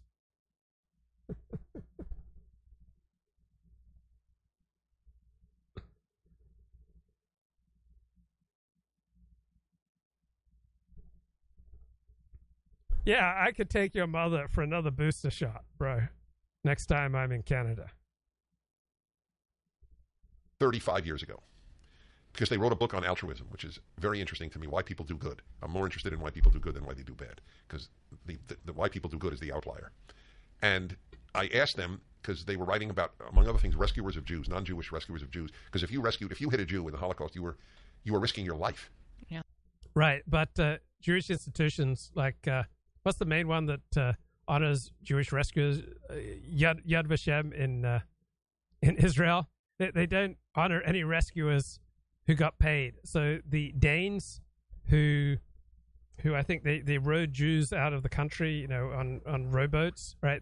They're not honored in Yad Vashem because they got paid for their labors. So Yad Vashem and Jewish institutions generally they try to make the number of you know rescuers as small as possible by you know, setting up all these you know barriers to honoring any non-Jew their contributions during the Holocaust to try to make it look as you know heinous as possible, as though you know the entire world had just turned their back on Jews.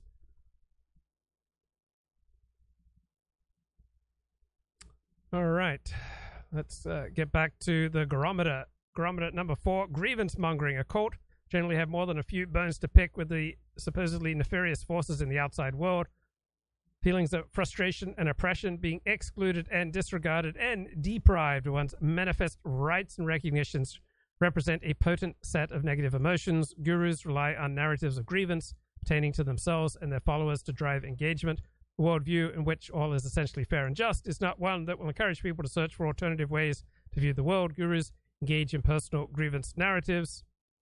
They not only encourage emotional connection and sympathy for the guru, they provide a convenient explanation for why someone of their unique talents has not been well supported or given the recognition they deserve by the outside world. They also relate to conspiratorial ideation in explaining why their own special ideas and perspectives shared with followers have not been recognized and accepted by the outside world because their ideas have been suppressed by malevolent and powerful actors for selfish reasons. So I would rate Prager a four out of five on this trait. So April 26th last year, he said, All the less charges against me are lies. Lies. Uh, May 1, he says, The left's desire is to destroy this country. Freedom is under assault in America. The Ku Klux Klan said color matters. The Nazis said color matters. Now the left says color matters. Well, color didn't matter much to the Nazis who murdered six million whites in the Holocaust while simultaneously allying with brown Arabs and yellow Japanese.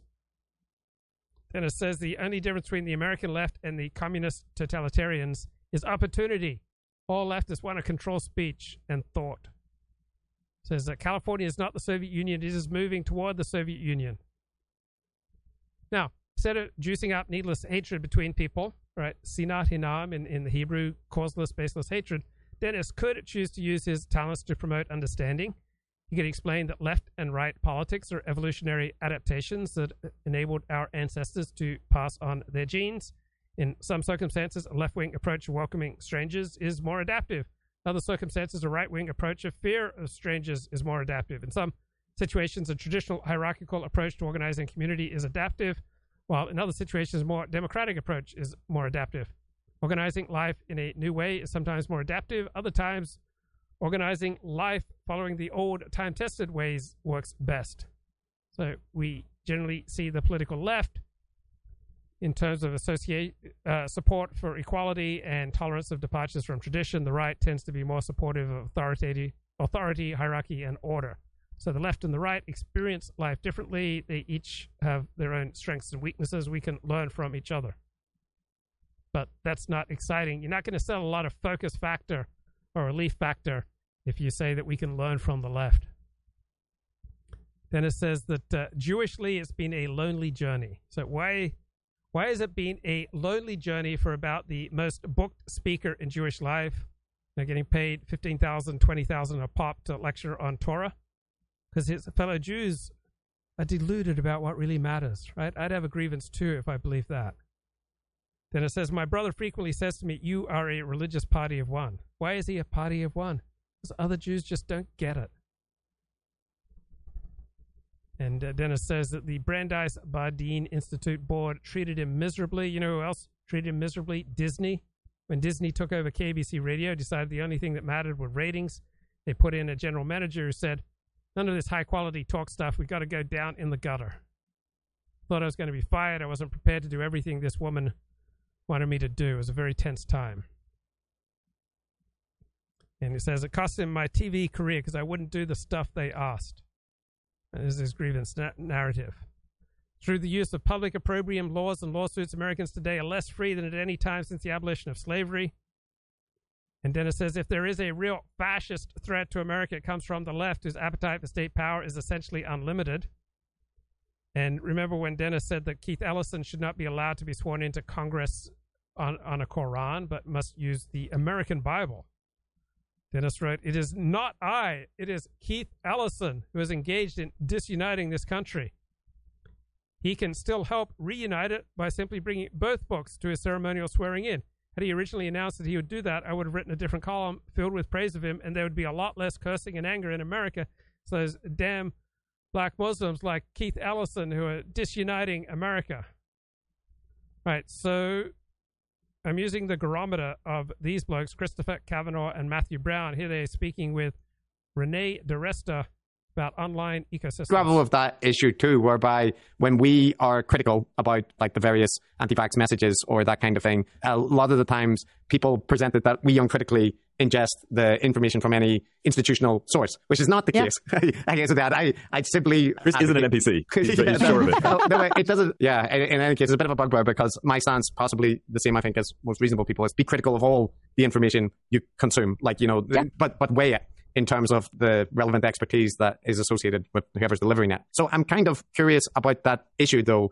Like, as you just mentioned before, you were embroiled in a controversy recently, primarily because Michael Shellenberger framed you as the leader of the censorship industry, right? um, and you know there were releases of messages back and forth, and there was various Substack articles targeting you and that kind of thing, and accusations that you were involved with the CIA and that this had been uncovered and so on. So I'm curious in in that respect, given that that's going to happen, and, but just how do you address that? You know, if you're involved in the kind of work that you are, that you will almost inevitably become part of the conspiracy nexus of the institutions trying to silence free thinkers, especially if you're looking for like programs to push back against anti-vaccine disinformation or that kind of thing. I know you've been on Rogan, you engage with heterodox speakers, but it didn't mm-hmm. really prevent you from becoming a villain in that ecosystem. So yeah, I'm curious about it's, your thoughts.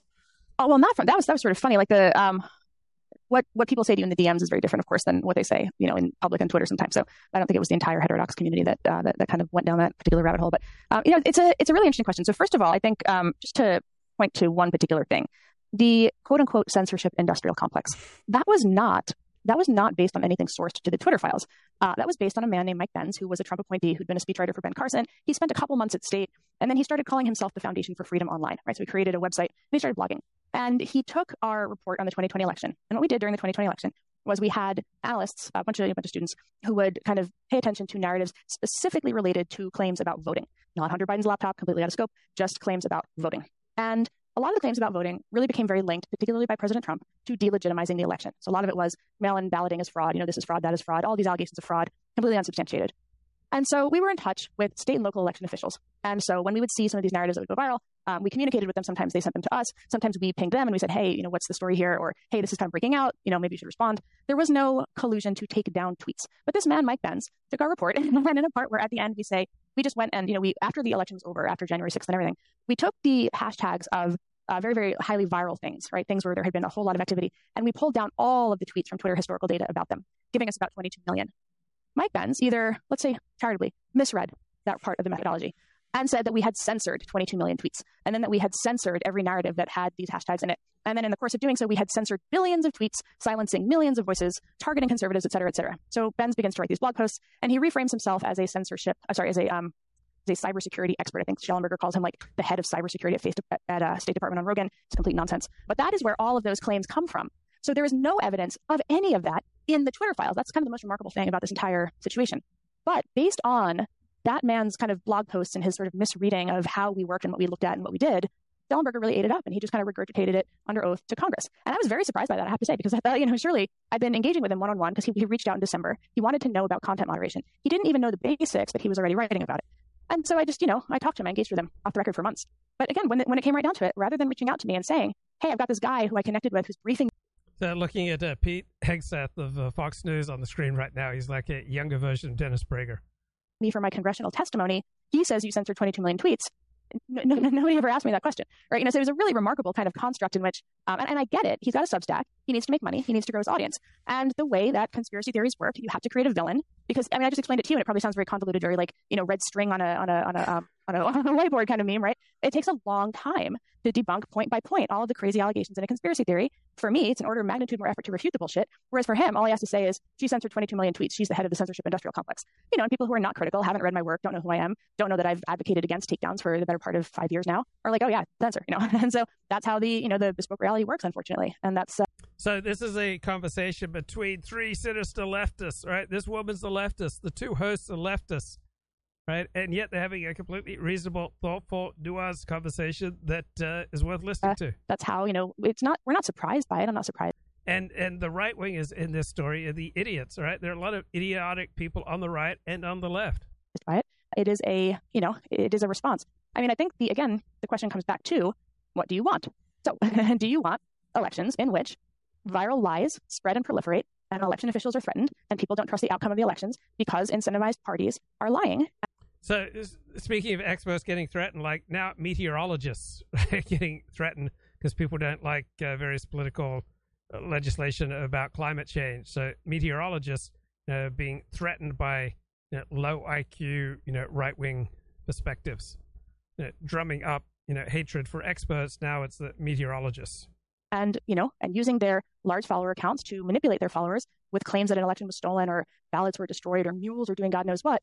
Is that the kind of information environment you want or is it reasonable for platforms to label some of these claims? Is it re- right. I would ban people for doxing on social media. I would ban people for threatening harm particularly physical harm threatening violence promoting criminal behavior and you know pr- promoting any behavior that's like clearly harmful such as drinking bleach. I'm for banning all those people. Reasonable for elected officials to counterspeak about these claims. I still maintain that the answer to that question is yes. And I still maintain that a label on counterspeech isn't censorship. And really, that's you know the most basic argument I can make about it. Well, just that like she just presented you know very commonsensical, you know, reasonable you know, left wing perspective.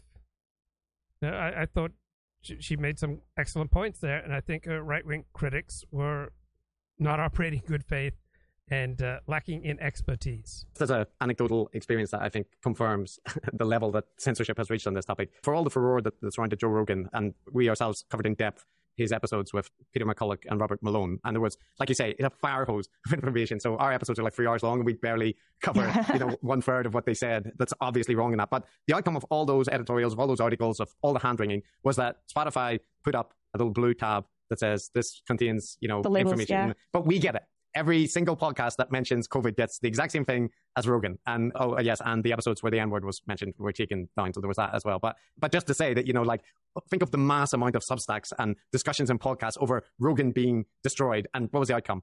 A banner on, the, on his podcast. He hasn't stopped talking about COVID and he hasn't stopped promoting anti-vaccine stuff. But I, I didn't want to make you opine on Rogan. The the thing that I did want to ask you about Renee is so you know what you just outlined, and this is me saying it, not you. That when I listened to the conversation between you, Barry, and Michael Shellenberger on Sam's podcast, I, I enjoyed the conversation because there's a difference of opinions and it was well mm-hmm. conducted. So the, the major problem I think with right wing figures, you know, online is that they lack expertise, right? They they lack depth and they don't have a particularly strong commitment to the truth. And Sam had a good balance, but I couldn't help constantly getting the impression that Barry and Michael were dilettantes who have not done basic. Dilettantes, that's the word. Like Dennis Prager, uh, Mark Levin, uh, Hugh Hewitt, uh, Sean Hannity, even Tucker Carlson. Much of the time, much of the time, these guys are just purely dilettantes you know, disparaging the work of people with genuine expertise. Research on how moderation functions, or even just the kind of policies that were in place, or what agencies are. And that's been my constant impression with the Twitter files: is people have, you know, very interesting access. You could present interesting material just from the moderation discussions that have to go on, or you know, whatever your position on the actions that they end up taking. But instead, it became this, you know, hyperbolic, politicized things where everything was presented in the most sensationalized way. And I, I want to just ask you that that is a pretty fair characterization of much of you know right wing you know public punditry, public discourse. Right back to analyzing Dennis Prager, decoding Dennis Prager, putting Dennis Prager through the gurometer. All right, trait five of the guru: self-aggrandizement and narcissism. It's impossible to be a guru without having a sense of grandiosity and an inflated idea of one's self-importance. Role of being a guru means cultivating praise and attention demands a certain level of charisma and charm. Dennis Prager, you know, loves to have people write in and tell him how how he's affected their life. That's what he asks for on his birthday every year. Now, the trait of narcissists is a belief in one's uniqueness and that only special people can appreciate them. Right? I've only got nine viewers right now, but you are so special. I mean, you are a genuine truth seeker. Right? You're not a moron. Right? You're special to me. So Narciss- uh, gurus tend to have a thin skin when it comes to criticism.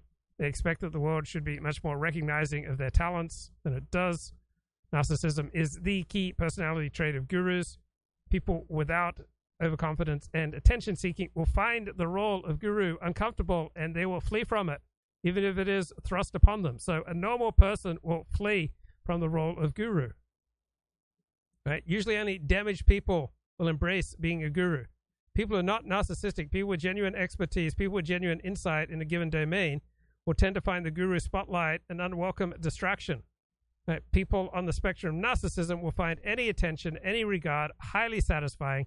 This will be their motivating factor for engaging in going way beyond whatever talents they might have to engage in the pseudo profound nonsense techniques described here. So, this lack of self awareness common among narcissists also seems to explain why gurus such as Dennis Prager seem to believe their own baloney.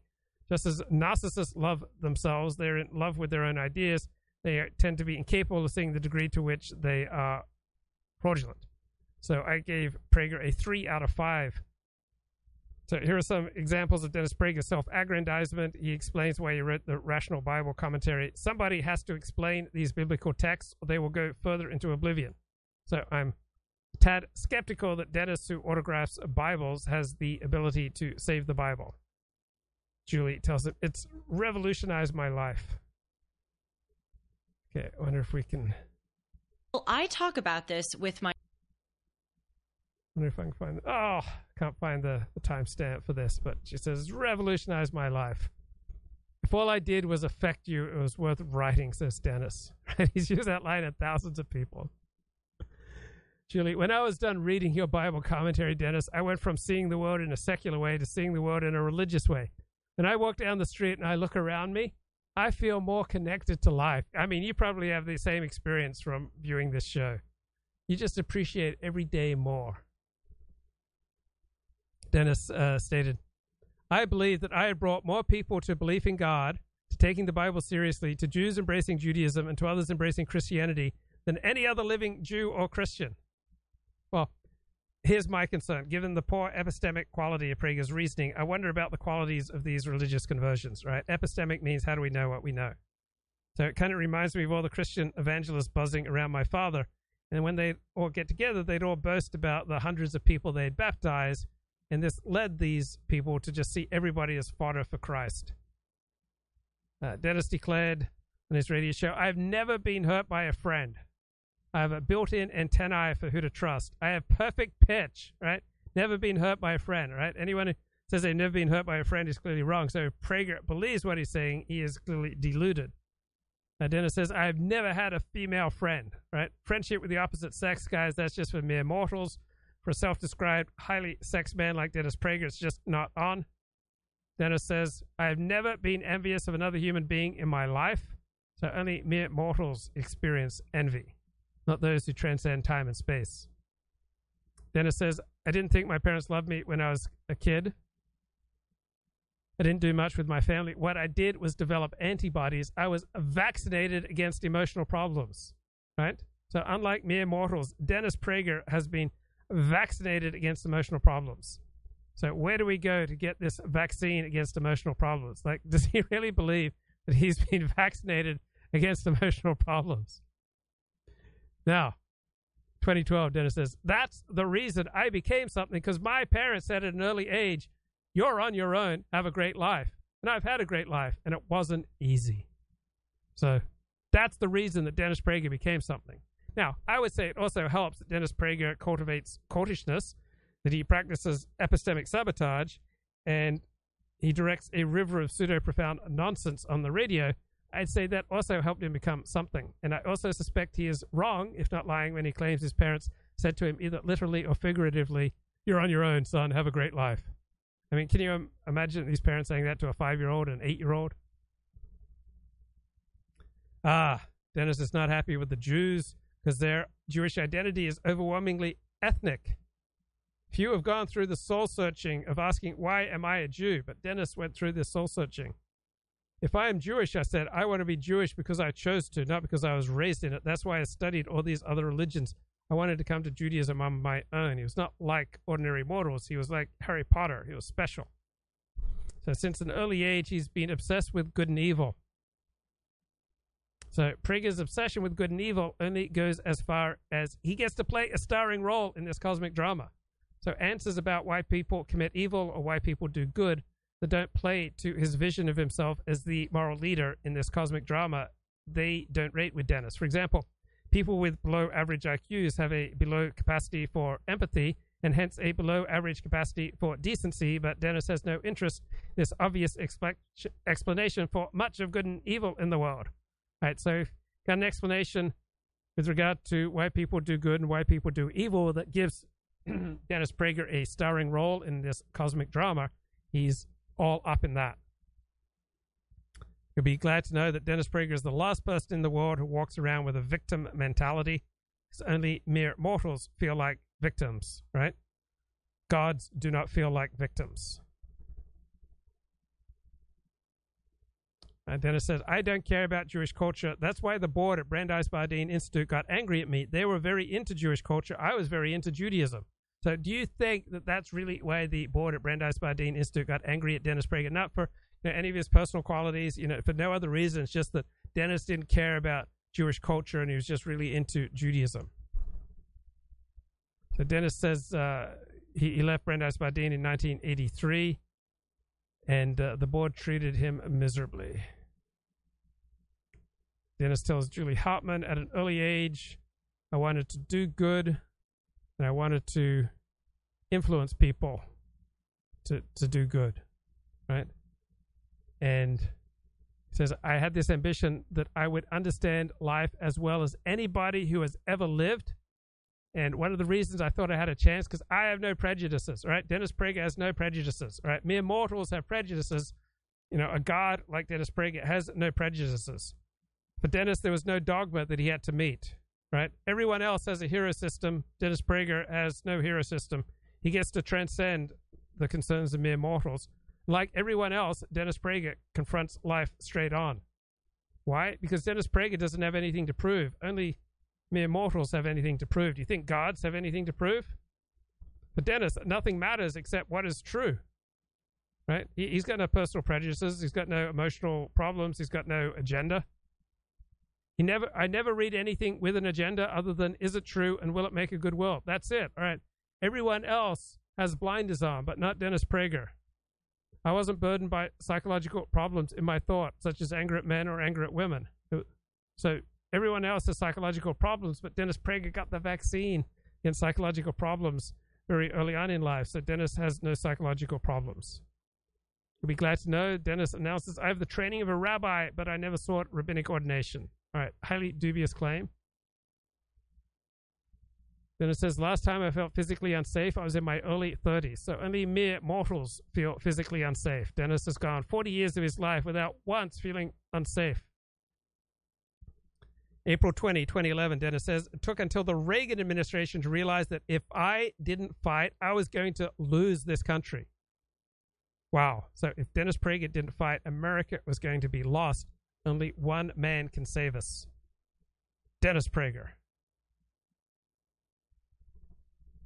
So when the O.J. Simpson verdict was announced, Dennis said to his teenage son, David, please forgive me. I am handing over to you a worse America than my father handed over to me. What kind of man apologizes for not being able to change the direction of a country of 300 million people? Laponius, please forgive me. The U.S. Supreme Court has made gay marriage the rule of the, the land. I am I am handing over to you, Laponius, a much worse North America than was handed to me. Forgive me, Laponius, for not defeating the U.S. Supreme Court when it came to gay marriage. Forgive me, Laponius, for allowing America to invade Afghanistan in 2001 and Iraq in 2003. Please forgive me. Forgive me for America electing George W. Bush twice. I wasn't able to stop that. Please, please forgive me. Please forgive me for Obamacare. I wasn't able to stop it. Reagan changed me with one sentence Government is not the solution, it's the problem. That's what made me a Republican. In the 20th century, 100 million civilians were murdered. Who murdered them? In every case but Rwanda, big government. So sometimes government is the solution, sometimes government's the problem, sometimes it's a bit of both. And if there wasn't government around, we'd live in a state of nature which would likely be nasty, brutish, and short. So, for plenty of problems such as crime, pollution, and roads, most countries have found that government is the best solution to some things. How else would you enforce standards? Like, what countries that do not have government provided police, parks, and passports should America emulate?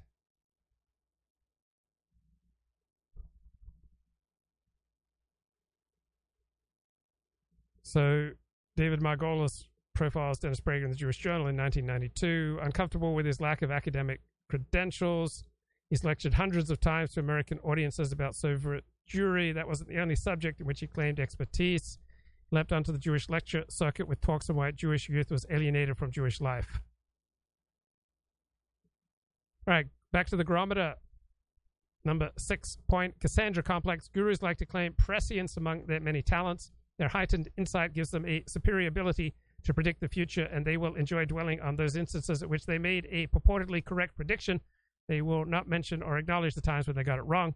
So I remember when Dennis Prager proclaimed that Bob Dole will never win the Republican nomination for presidency because he said something skeptical about Israel circa 1990. That was obviously wrong.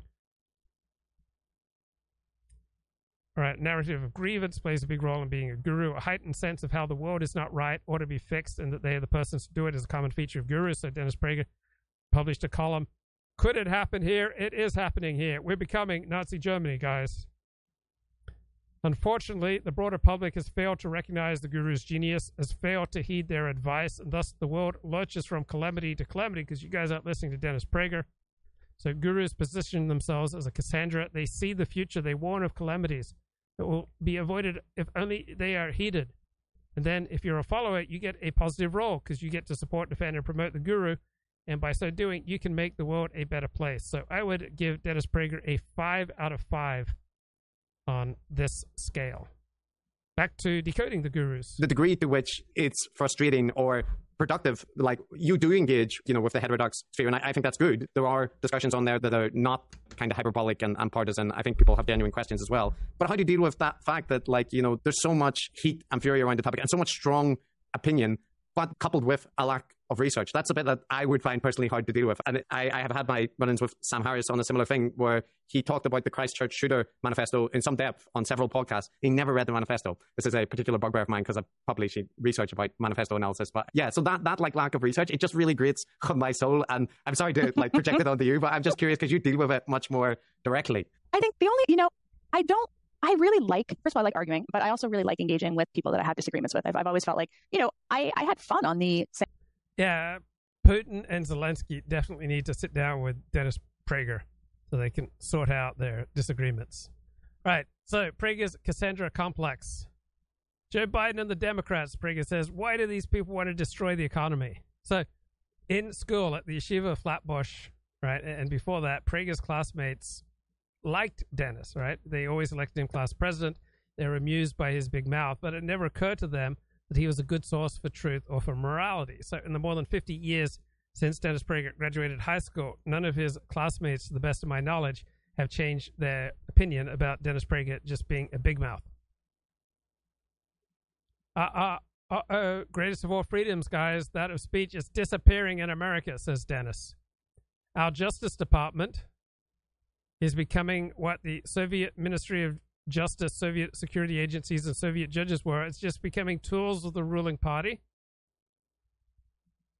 So we got a nationally syndicated radio host telling his listeners they live in a country that's increasingly like Nazi Germany. I would say that's not a good way of creating an appropriate level of safety in listeners. At around 1997, I realized that listening to Dennis Prager every day, it consistently filled me with rage, even though I largely agreed with Dennis Prager, and even though he's ostensibly, you know, all about promoting happiness and goodness. Instead, it seems like the man is frequently just pouring poison into the American soul. Enraging people is a great way of getting listeners, but it makes them less happy and less effective in life. You know, outside of a few murder zones, life in the United States for Dennis Prager listeners is generally safe and free compared to other countries on this earth. So, inculcating gratitude might be a wiser and more moral path for a man intent on doing good. There are situations in life where rage is a more adaptive approach than gratitude, such as when you are fighting for your life in a dark alley but these examples are few and far between. So by claiming he sees America on the road to Nazi Germany, Dennis Prager gets to place himself at the very center of things. He feels confident that there's nothing more pressing for you to consider than his ideas. Dennis says the USA Today is a rag sheet on the level of Pravda, right? It's not just a flawed publication. It doesn't just have some mistaken op-eds. It's Pravda, guys. If you supported the March 30th Trump indictment, you are not on the side of truth or of concern for America. So Prager must have learned early in his life how to use this tremendous power of drama to command attention. I wonder who he copied. Where did he get this from? We are becoming like the Soviet Union. We sold our soul in the early 20th century when they said the government should educate our children, guys. Public schools, right? That's selling our soul. Uh oh, LGBTQ pride is totalitarian, right? Gay pride parades, clearly another Auschwitz in the Prager perspective. Uh oh, America's become the greatest exporter of destructive ideas. Young Americans voted to ruin their lives. Right, just reading titles from his recent columns. Why my friends and I had more wisdom when we were 12 than college students and faculty have today. Is Canada becoming North America's Cuba? Art Bell, you live in Canada. Is Canada becoming North America's Cuba? COVID 19 and the failure of America's major religions. A brief guide to leftist destruction. The left is evil, and liberals keep voting for them. Right. Point number seven in the Gurometer revolutionary theories. Right. If galaxy brainedness refers to a breadth of knowledge, ability to forge connections between disparate topics, then their professed development of revolutionary theories displays the depth of their knowledge.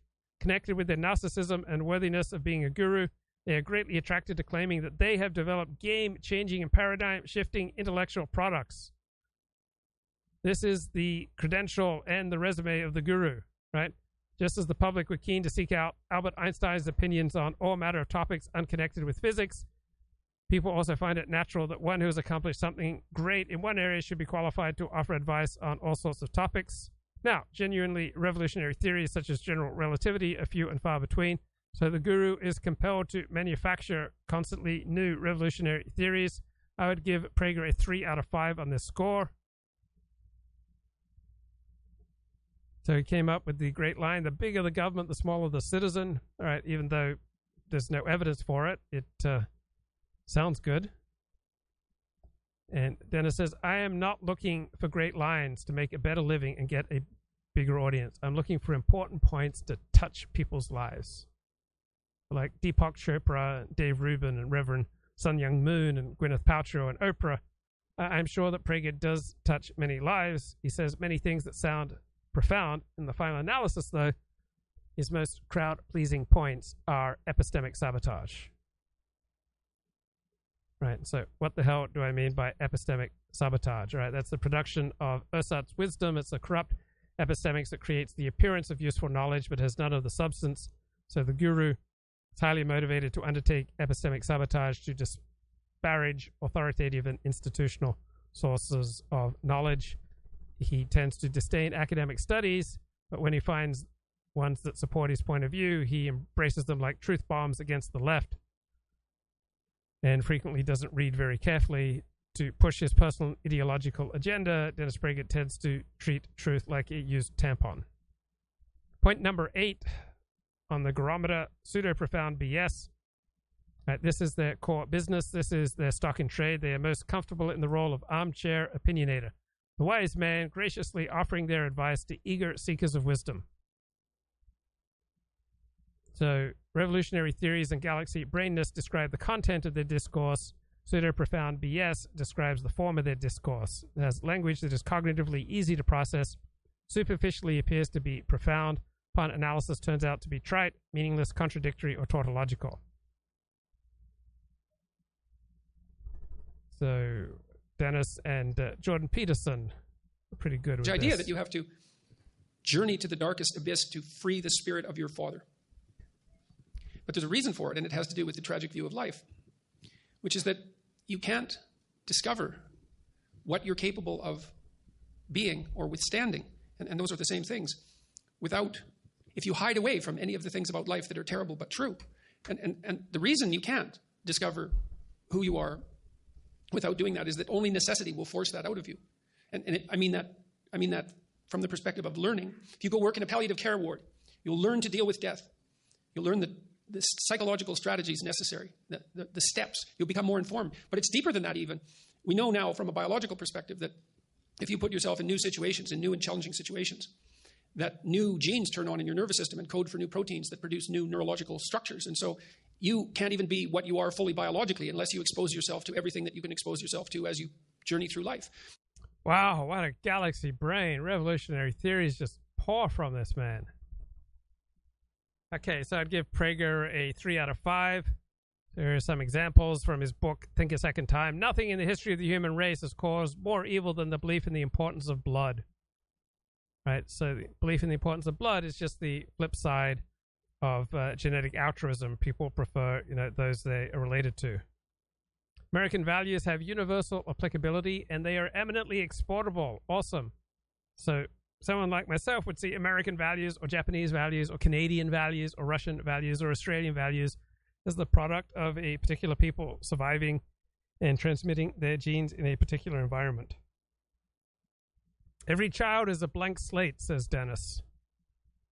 So Dennis Prager advocates the proposition nation a country that's primarily united by shared beliefs rather than being a particular people. He advocates the proposition family, parents, and children who are united by their shared beliefs. Says, as a father, my purpose is not to pass on my seed, but to pass on my values. Dennis Prager does not believe the family is a big deal when compared to the importance of the individual. So, Dennis Prager said, traditional life in Europe became you are defined by your family, but that's not the way it ought to be. You are defined by you, not by your family. People think family is a big deal. It's not. It's a big deal. Who are you? Right. So Prager views that we are primarily individuals rather than members of families, extended families, tribes, and nations. This is a very modern and liberal perspective. It's the opposite perspective of a great intellectual like John J. Mearsheimer in his great 2018 book, The Great Delusion Liberal Dreams and International Realities. So there, John Mearsheimer wrote, My view is that we are profoundly social beings from the start to the finish of our lives and that individualism is of secondary importance. Liberalism downplays the social nature of human beings to the point of almost ignoring it, treating people as atomistic actors. Political liberalism is an ideology that is individualistic at its core, assigns great importance to the concept of inalienable rights, this concern for rights is the basis of liberalism's universalism. Everyone on the planet has the same inherent rights. This is what motivates liberal states to pursue ambitious foreign policies like invading Afghanistan and Iraq. So, public and scholarly discourse about liberalism since World War II has placed enormous emphasis on human rights. Right, human rights have defined the most elevated aspirations of social movements and political entities. They evoke hope, provoke action. Now, from a traditional perspective, from my perspective, Mearsheimer's perspective, humans do not operate as lone wolves. Humans are born into families, into tribes, into social groups, into societies that then shape their identities well before they can assert their individualism. Individuals usually develop strong attachments to their group. They're frequently willing to make great sacrifices for their family. Humans are tribal at their core. The main reason for our social nature is that the best way for a person to survive is to be embedded in a family, a society, a community, a tribe, and to cooperate with fellow members rather than act alone. Remember, I talked about that Netflix uh, series on uh, apes in, in Africa, and when the apes got separated from the group, they would often be attacked and killed by other apes. Safest place is life within the tribe. Despite its elevated ranking, reason is the least important of the ways that we determine our preferences. It's less important than socialization. Uh, humans have a long childhood in which they are protected and nurtured by their families, ideally, and their surrounding society, and so they are exposed to intense socialization. They're only beginning to develop their critical faculties. They're not equipped to think for themselves. By the time an individual reaches the point where his reasoning skills are developed, such as age 25, his family, his society, his community, his religion have already imposed an enormous value infusion on him. So the individual is born with innate sentiments, they're not born a blank slate. So people have very limited choice in formulating a moral code because so much of their thinking about right and wrong comes from inborn attitudes and socialization. So Dennis Prager's whole agenda is reworking people's moral code, but reality is people have very limited choice in formulating their moral code. So if John Mearsheimer is right, and I believe he is, then Dennis Prager is just a, another guru spouting pseudo profound nonsense. And so, this idea that a country or a family should primarily be held together on the grounds of ideology, right, that we should love our parents or our siblings or our children because we agree with their views on the Constitution, that's ridiculous. And what uh, best predicts, you know, lifetime outcomes, right? Genetics, right? Nature, not nurture, is the main determinant of how much money people make, how well people perform at school, university. Uh, Dennis says, I don't know what I've learned morally that I didn't know in fifth grade. I can't think of a single moral insight. So he hasn't learned anything morally since fifth grade. Then it says the word for servant, the word for slave is the same in the Torah, which is why Jews don't like to be servants because they think it is slavery. Did you ever meet a Jewish waiter? Jews don't wait. Jews don't want to serve anybody. Right? That's ridiculous, right? If you're going to make money, you're going to have to serve people. Uh, Dennis realized early on that his own instincts are simply identical to God's Torah. Right? Dennis's instincts and God's instincts are identical. And I blow my mind, says Dennis.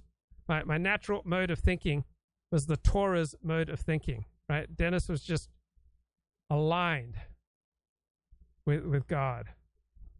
Right? His way of thinking was the same as the, the Torah's way of thinking. Right? That that's that's his discourse.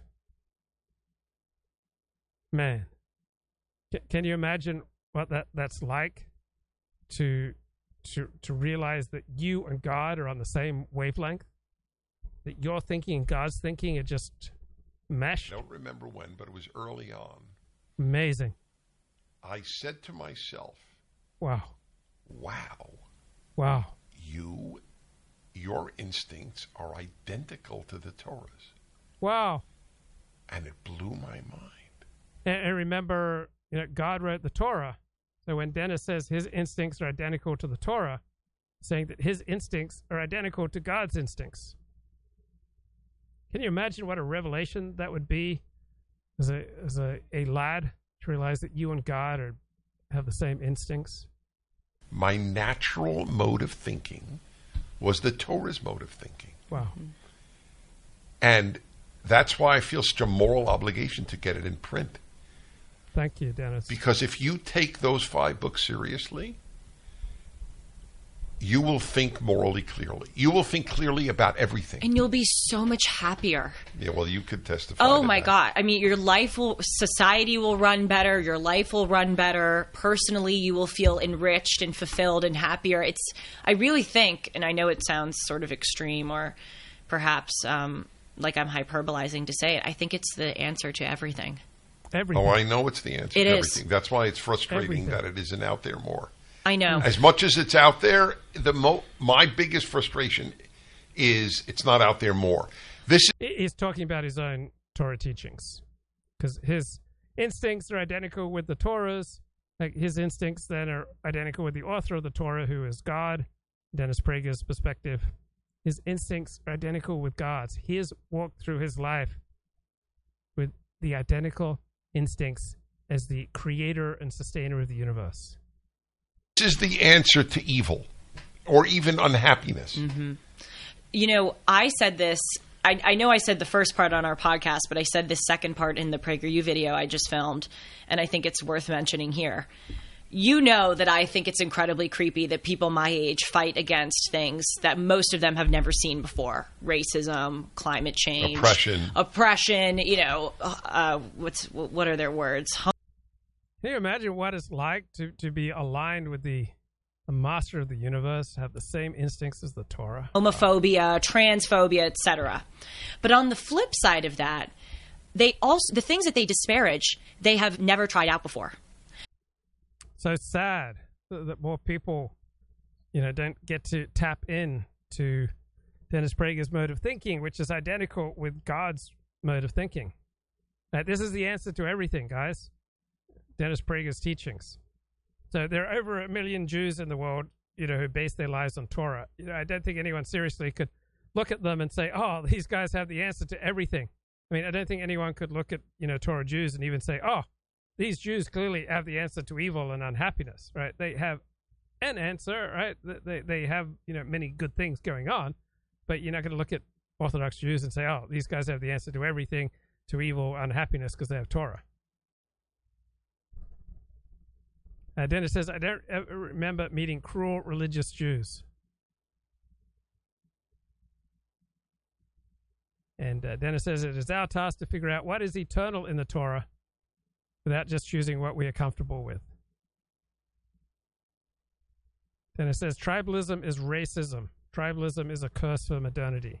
I don't like any ethnic neighborhood. I don't think it's the American ideal. If you see another person, you should see another one of God's children. You should not see white or black. Right? It's a very dangerous idea that race and culture are identical. Race is race, culture is culture. Either, guys, we believe we are all God's children and character matters more than skin color, or we don't. Racism, that people of a certain skin color are inherently different, is not only evil, guys, it's moronic. To divide people by pigmentation, genitals, and money is wrong We should divide people only by good and bad. And Dennis says that the spread of Christianity is the best hope for Africa. Point number nine from the Gurometer conspiracy mongering to gain real insights, real specialized knowledge that nobody else can see. That takes hard work, even a lifetime of study. That's not nearly enough for a guru who needs a steady supply of fresh, original content to supply to their followers and justify their status. To be a guru, they must set themselves up not only as uniquely insightful, but to be above and apart from all orthodoxies, including established political and ideological groups. They're encouraged to go beyond standard heterodoxy, contrarianism, and skepticism into the realm of conspiratorial ideation. The expert consensus, by definition, tends to supply the most reasonable and evidence based perspectives based on current information. The guru is in position of needing to provide a strongly contrasting perspective and to supply the arguments that back up their bold claims in a compelling way. This leads them inexorably down the path of bespoke, that means individualized conspiracy mongering, with an alternative view of events that authoritative sources can't tell you about, won't tell you about. So, conspiracy theories require a suppressive network to explain away their lack of evidential support, why almost nobody is willing to accept these theories. So, gurus are subject to this dilemma. They'll often need recourse to some conspiracy. With their conspiracy theories, their reasoning will become intricate but subject to massive overreach, and they will tend to disregard simpler or more conventional alternative explanations. I'd uh, give Prager a three out of five. There. Let's get some John J. That is your policy, of course, included NATO expansion, EU expansion, and turning Ukraine into a pro Western liberal democracy. Those three policies packaged together were all designed, again, to make Ukraine a Western bulwark on Russia's borders. The Russians made it unequivocally clear from 2008 forward that this was unacceptable and that it was not going to happen, and they made it clear that they would destroy Ukraine as a functioning society before they would let it happen. That's the first layer of the existential threat. The second layer of the existential threat comes into play after the war starts. Once the war starts, the United States has to stipulate. So, according to John Mearsheimer, it's, it's obvious that Russia's going to win.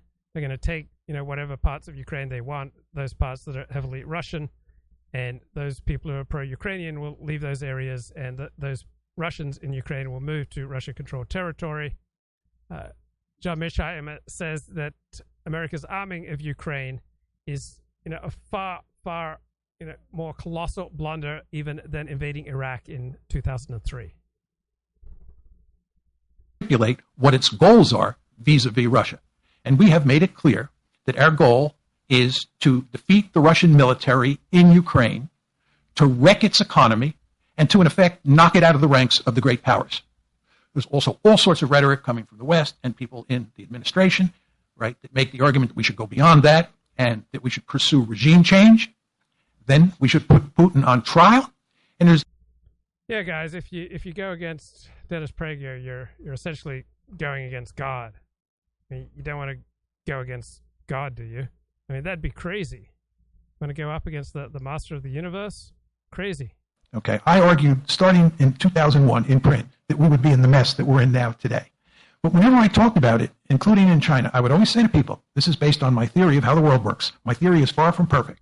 And I, I estimate that my theory is right 75% of the time and wrong 25% of the time. Because I, Okay, so much more nuance that you get from a real thinker, you know, a serious intellectual than you get from someone like Dennis Prager. I love going to China and I love dealing with the Chinese. I used to say, I hope I'm wrong. I really do. I hope I'm wrong that China can rise peacefully. But my theory says that's not true. But again, theories are not perfect. So with regard to the discussion tonight, I may be wrong. Okay. And it may be the case in two years, you'll invite me back. I'll have egg all over my face and we'll discuss why I was wrong. But all I will say is I actually can't see why I'm going to be wrong. There are cases, you know, I deal with from time to time where, you know, I'm not too sure that I'm going to be proved right. In, in fact, China is one of them. I, I was not 100% certain. But on this one, I think we, cr- we committed a colossal blunder. And I just find it hard to see how we figure out how to get out of this mess. It just looks like it goes on and on for as far as the eye can see. You were see. saying earlier that you thought it was a worse mistake than uh, us invading Iraq. Oh yeah, much much worse mistake than invading Iraq. I mean, you know, I, I have a whole section. I wrote the speech out, and I have a whole section on the consequences right? And when you start thinking about the consequences just for European Russian relations moving forward, you know, talk about Nord Stream and what are the consequences of that. The Russians are going to be interfering in European politics. They're going to be looking for cleavages in European politics and trying to exploit them. The Russians are going to be looking for cleavages in the transatlantic relationship and trying to exploit those cleavages. We are going to be going to great lengths to undermine Russia economically and politically.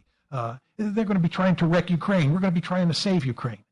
Where does this end? Uh, I, as I said before, I think we'll all be dead, uh, and it'll still be going on. The Chinese are not going to be the solution to the peace. No, no, no. I just want can I just say a word about that? That was a question. You know, I was on Indian TV not too long ago, and the Indian commentator um, was saying to me, "Is there a role here for India?" And you know, he thought India could do something because India is quite friendly with the Russians and with the Americans. Dot dot dot. And now you hear the Chinese being trumpeted as a possible uh, Deus Machina, right? But the problem is there's no deal, right? Whether it's the Chinese, the Indians, or somebody comes in from outer space, or they put John Henry on it. What's the deal you're going to work out? How are you going to solve the territorial problem? How are you going to solve the issue of neutrality? Uh, unless you're a magician, I just don't think it's doable. I mean, I hope I'm wrong, but John, this was terrific. we are way over our time, but uh, it, it, yeah, John J. Mearsheimer speaking there just a few days ago, five days ago, about uh, what's going on in Ukraine. He expects that it'll be a mess for years and years and years to come. So with regard to Prager's conspiracy mongering, you got Rolling Stone, November 23, 2021. Dennis Prager, conservative media's biggest COVID jackass. And then point number 10 on the Gurometer profiteering gurus desire respect and admiration above all else. They also tend to feel that more worldly and tangible recognition of their talents is appropriate. So, gurus are surprisingly willing to undertake activities such as shelling health supplements that would otherwise be little surprising in an intellectual of their caliber. So,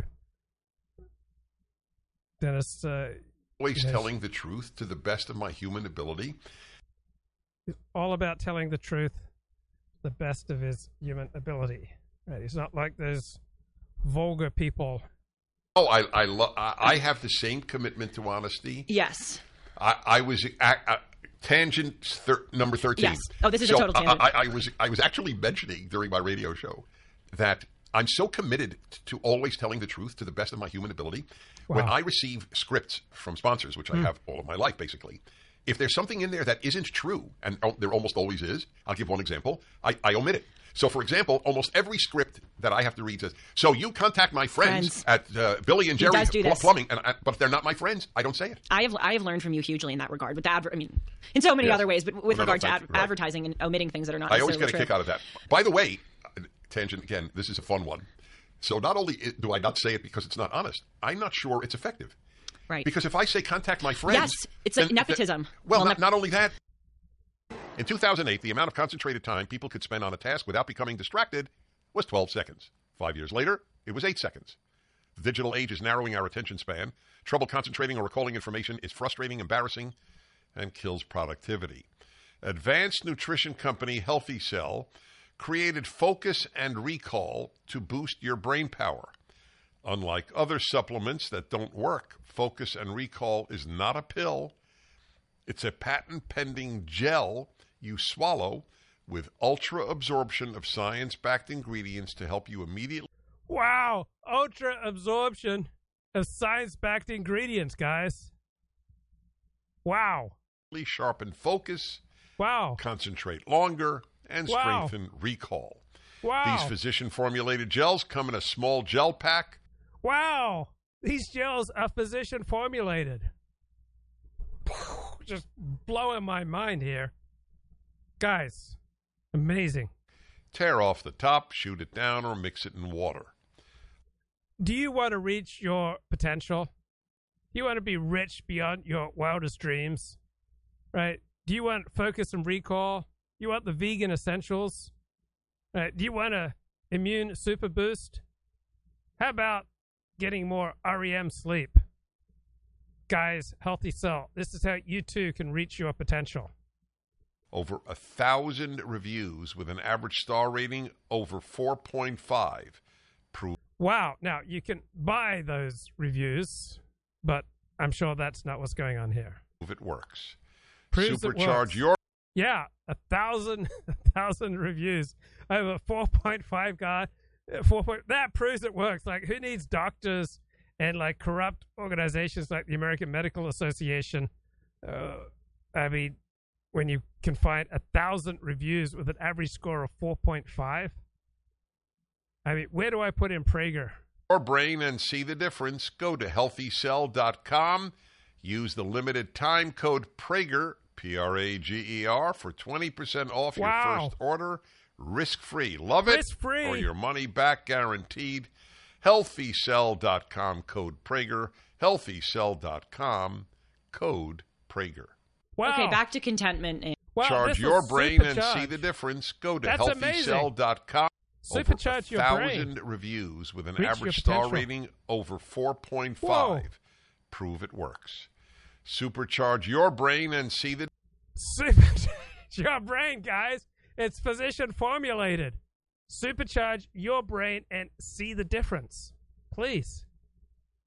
difference. Go to healthycell.com. Use the limited time code Prager.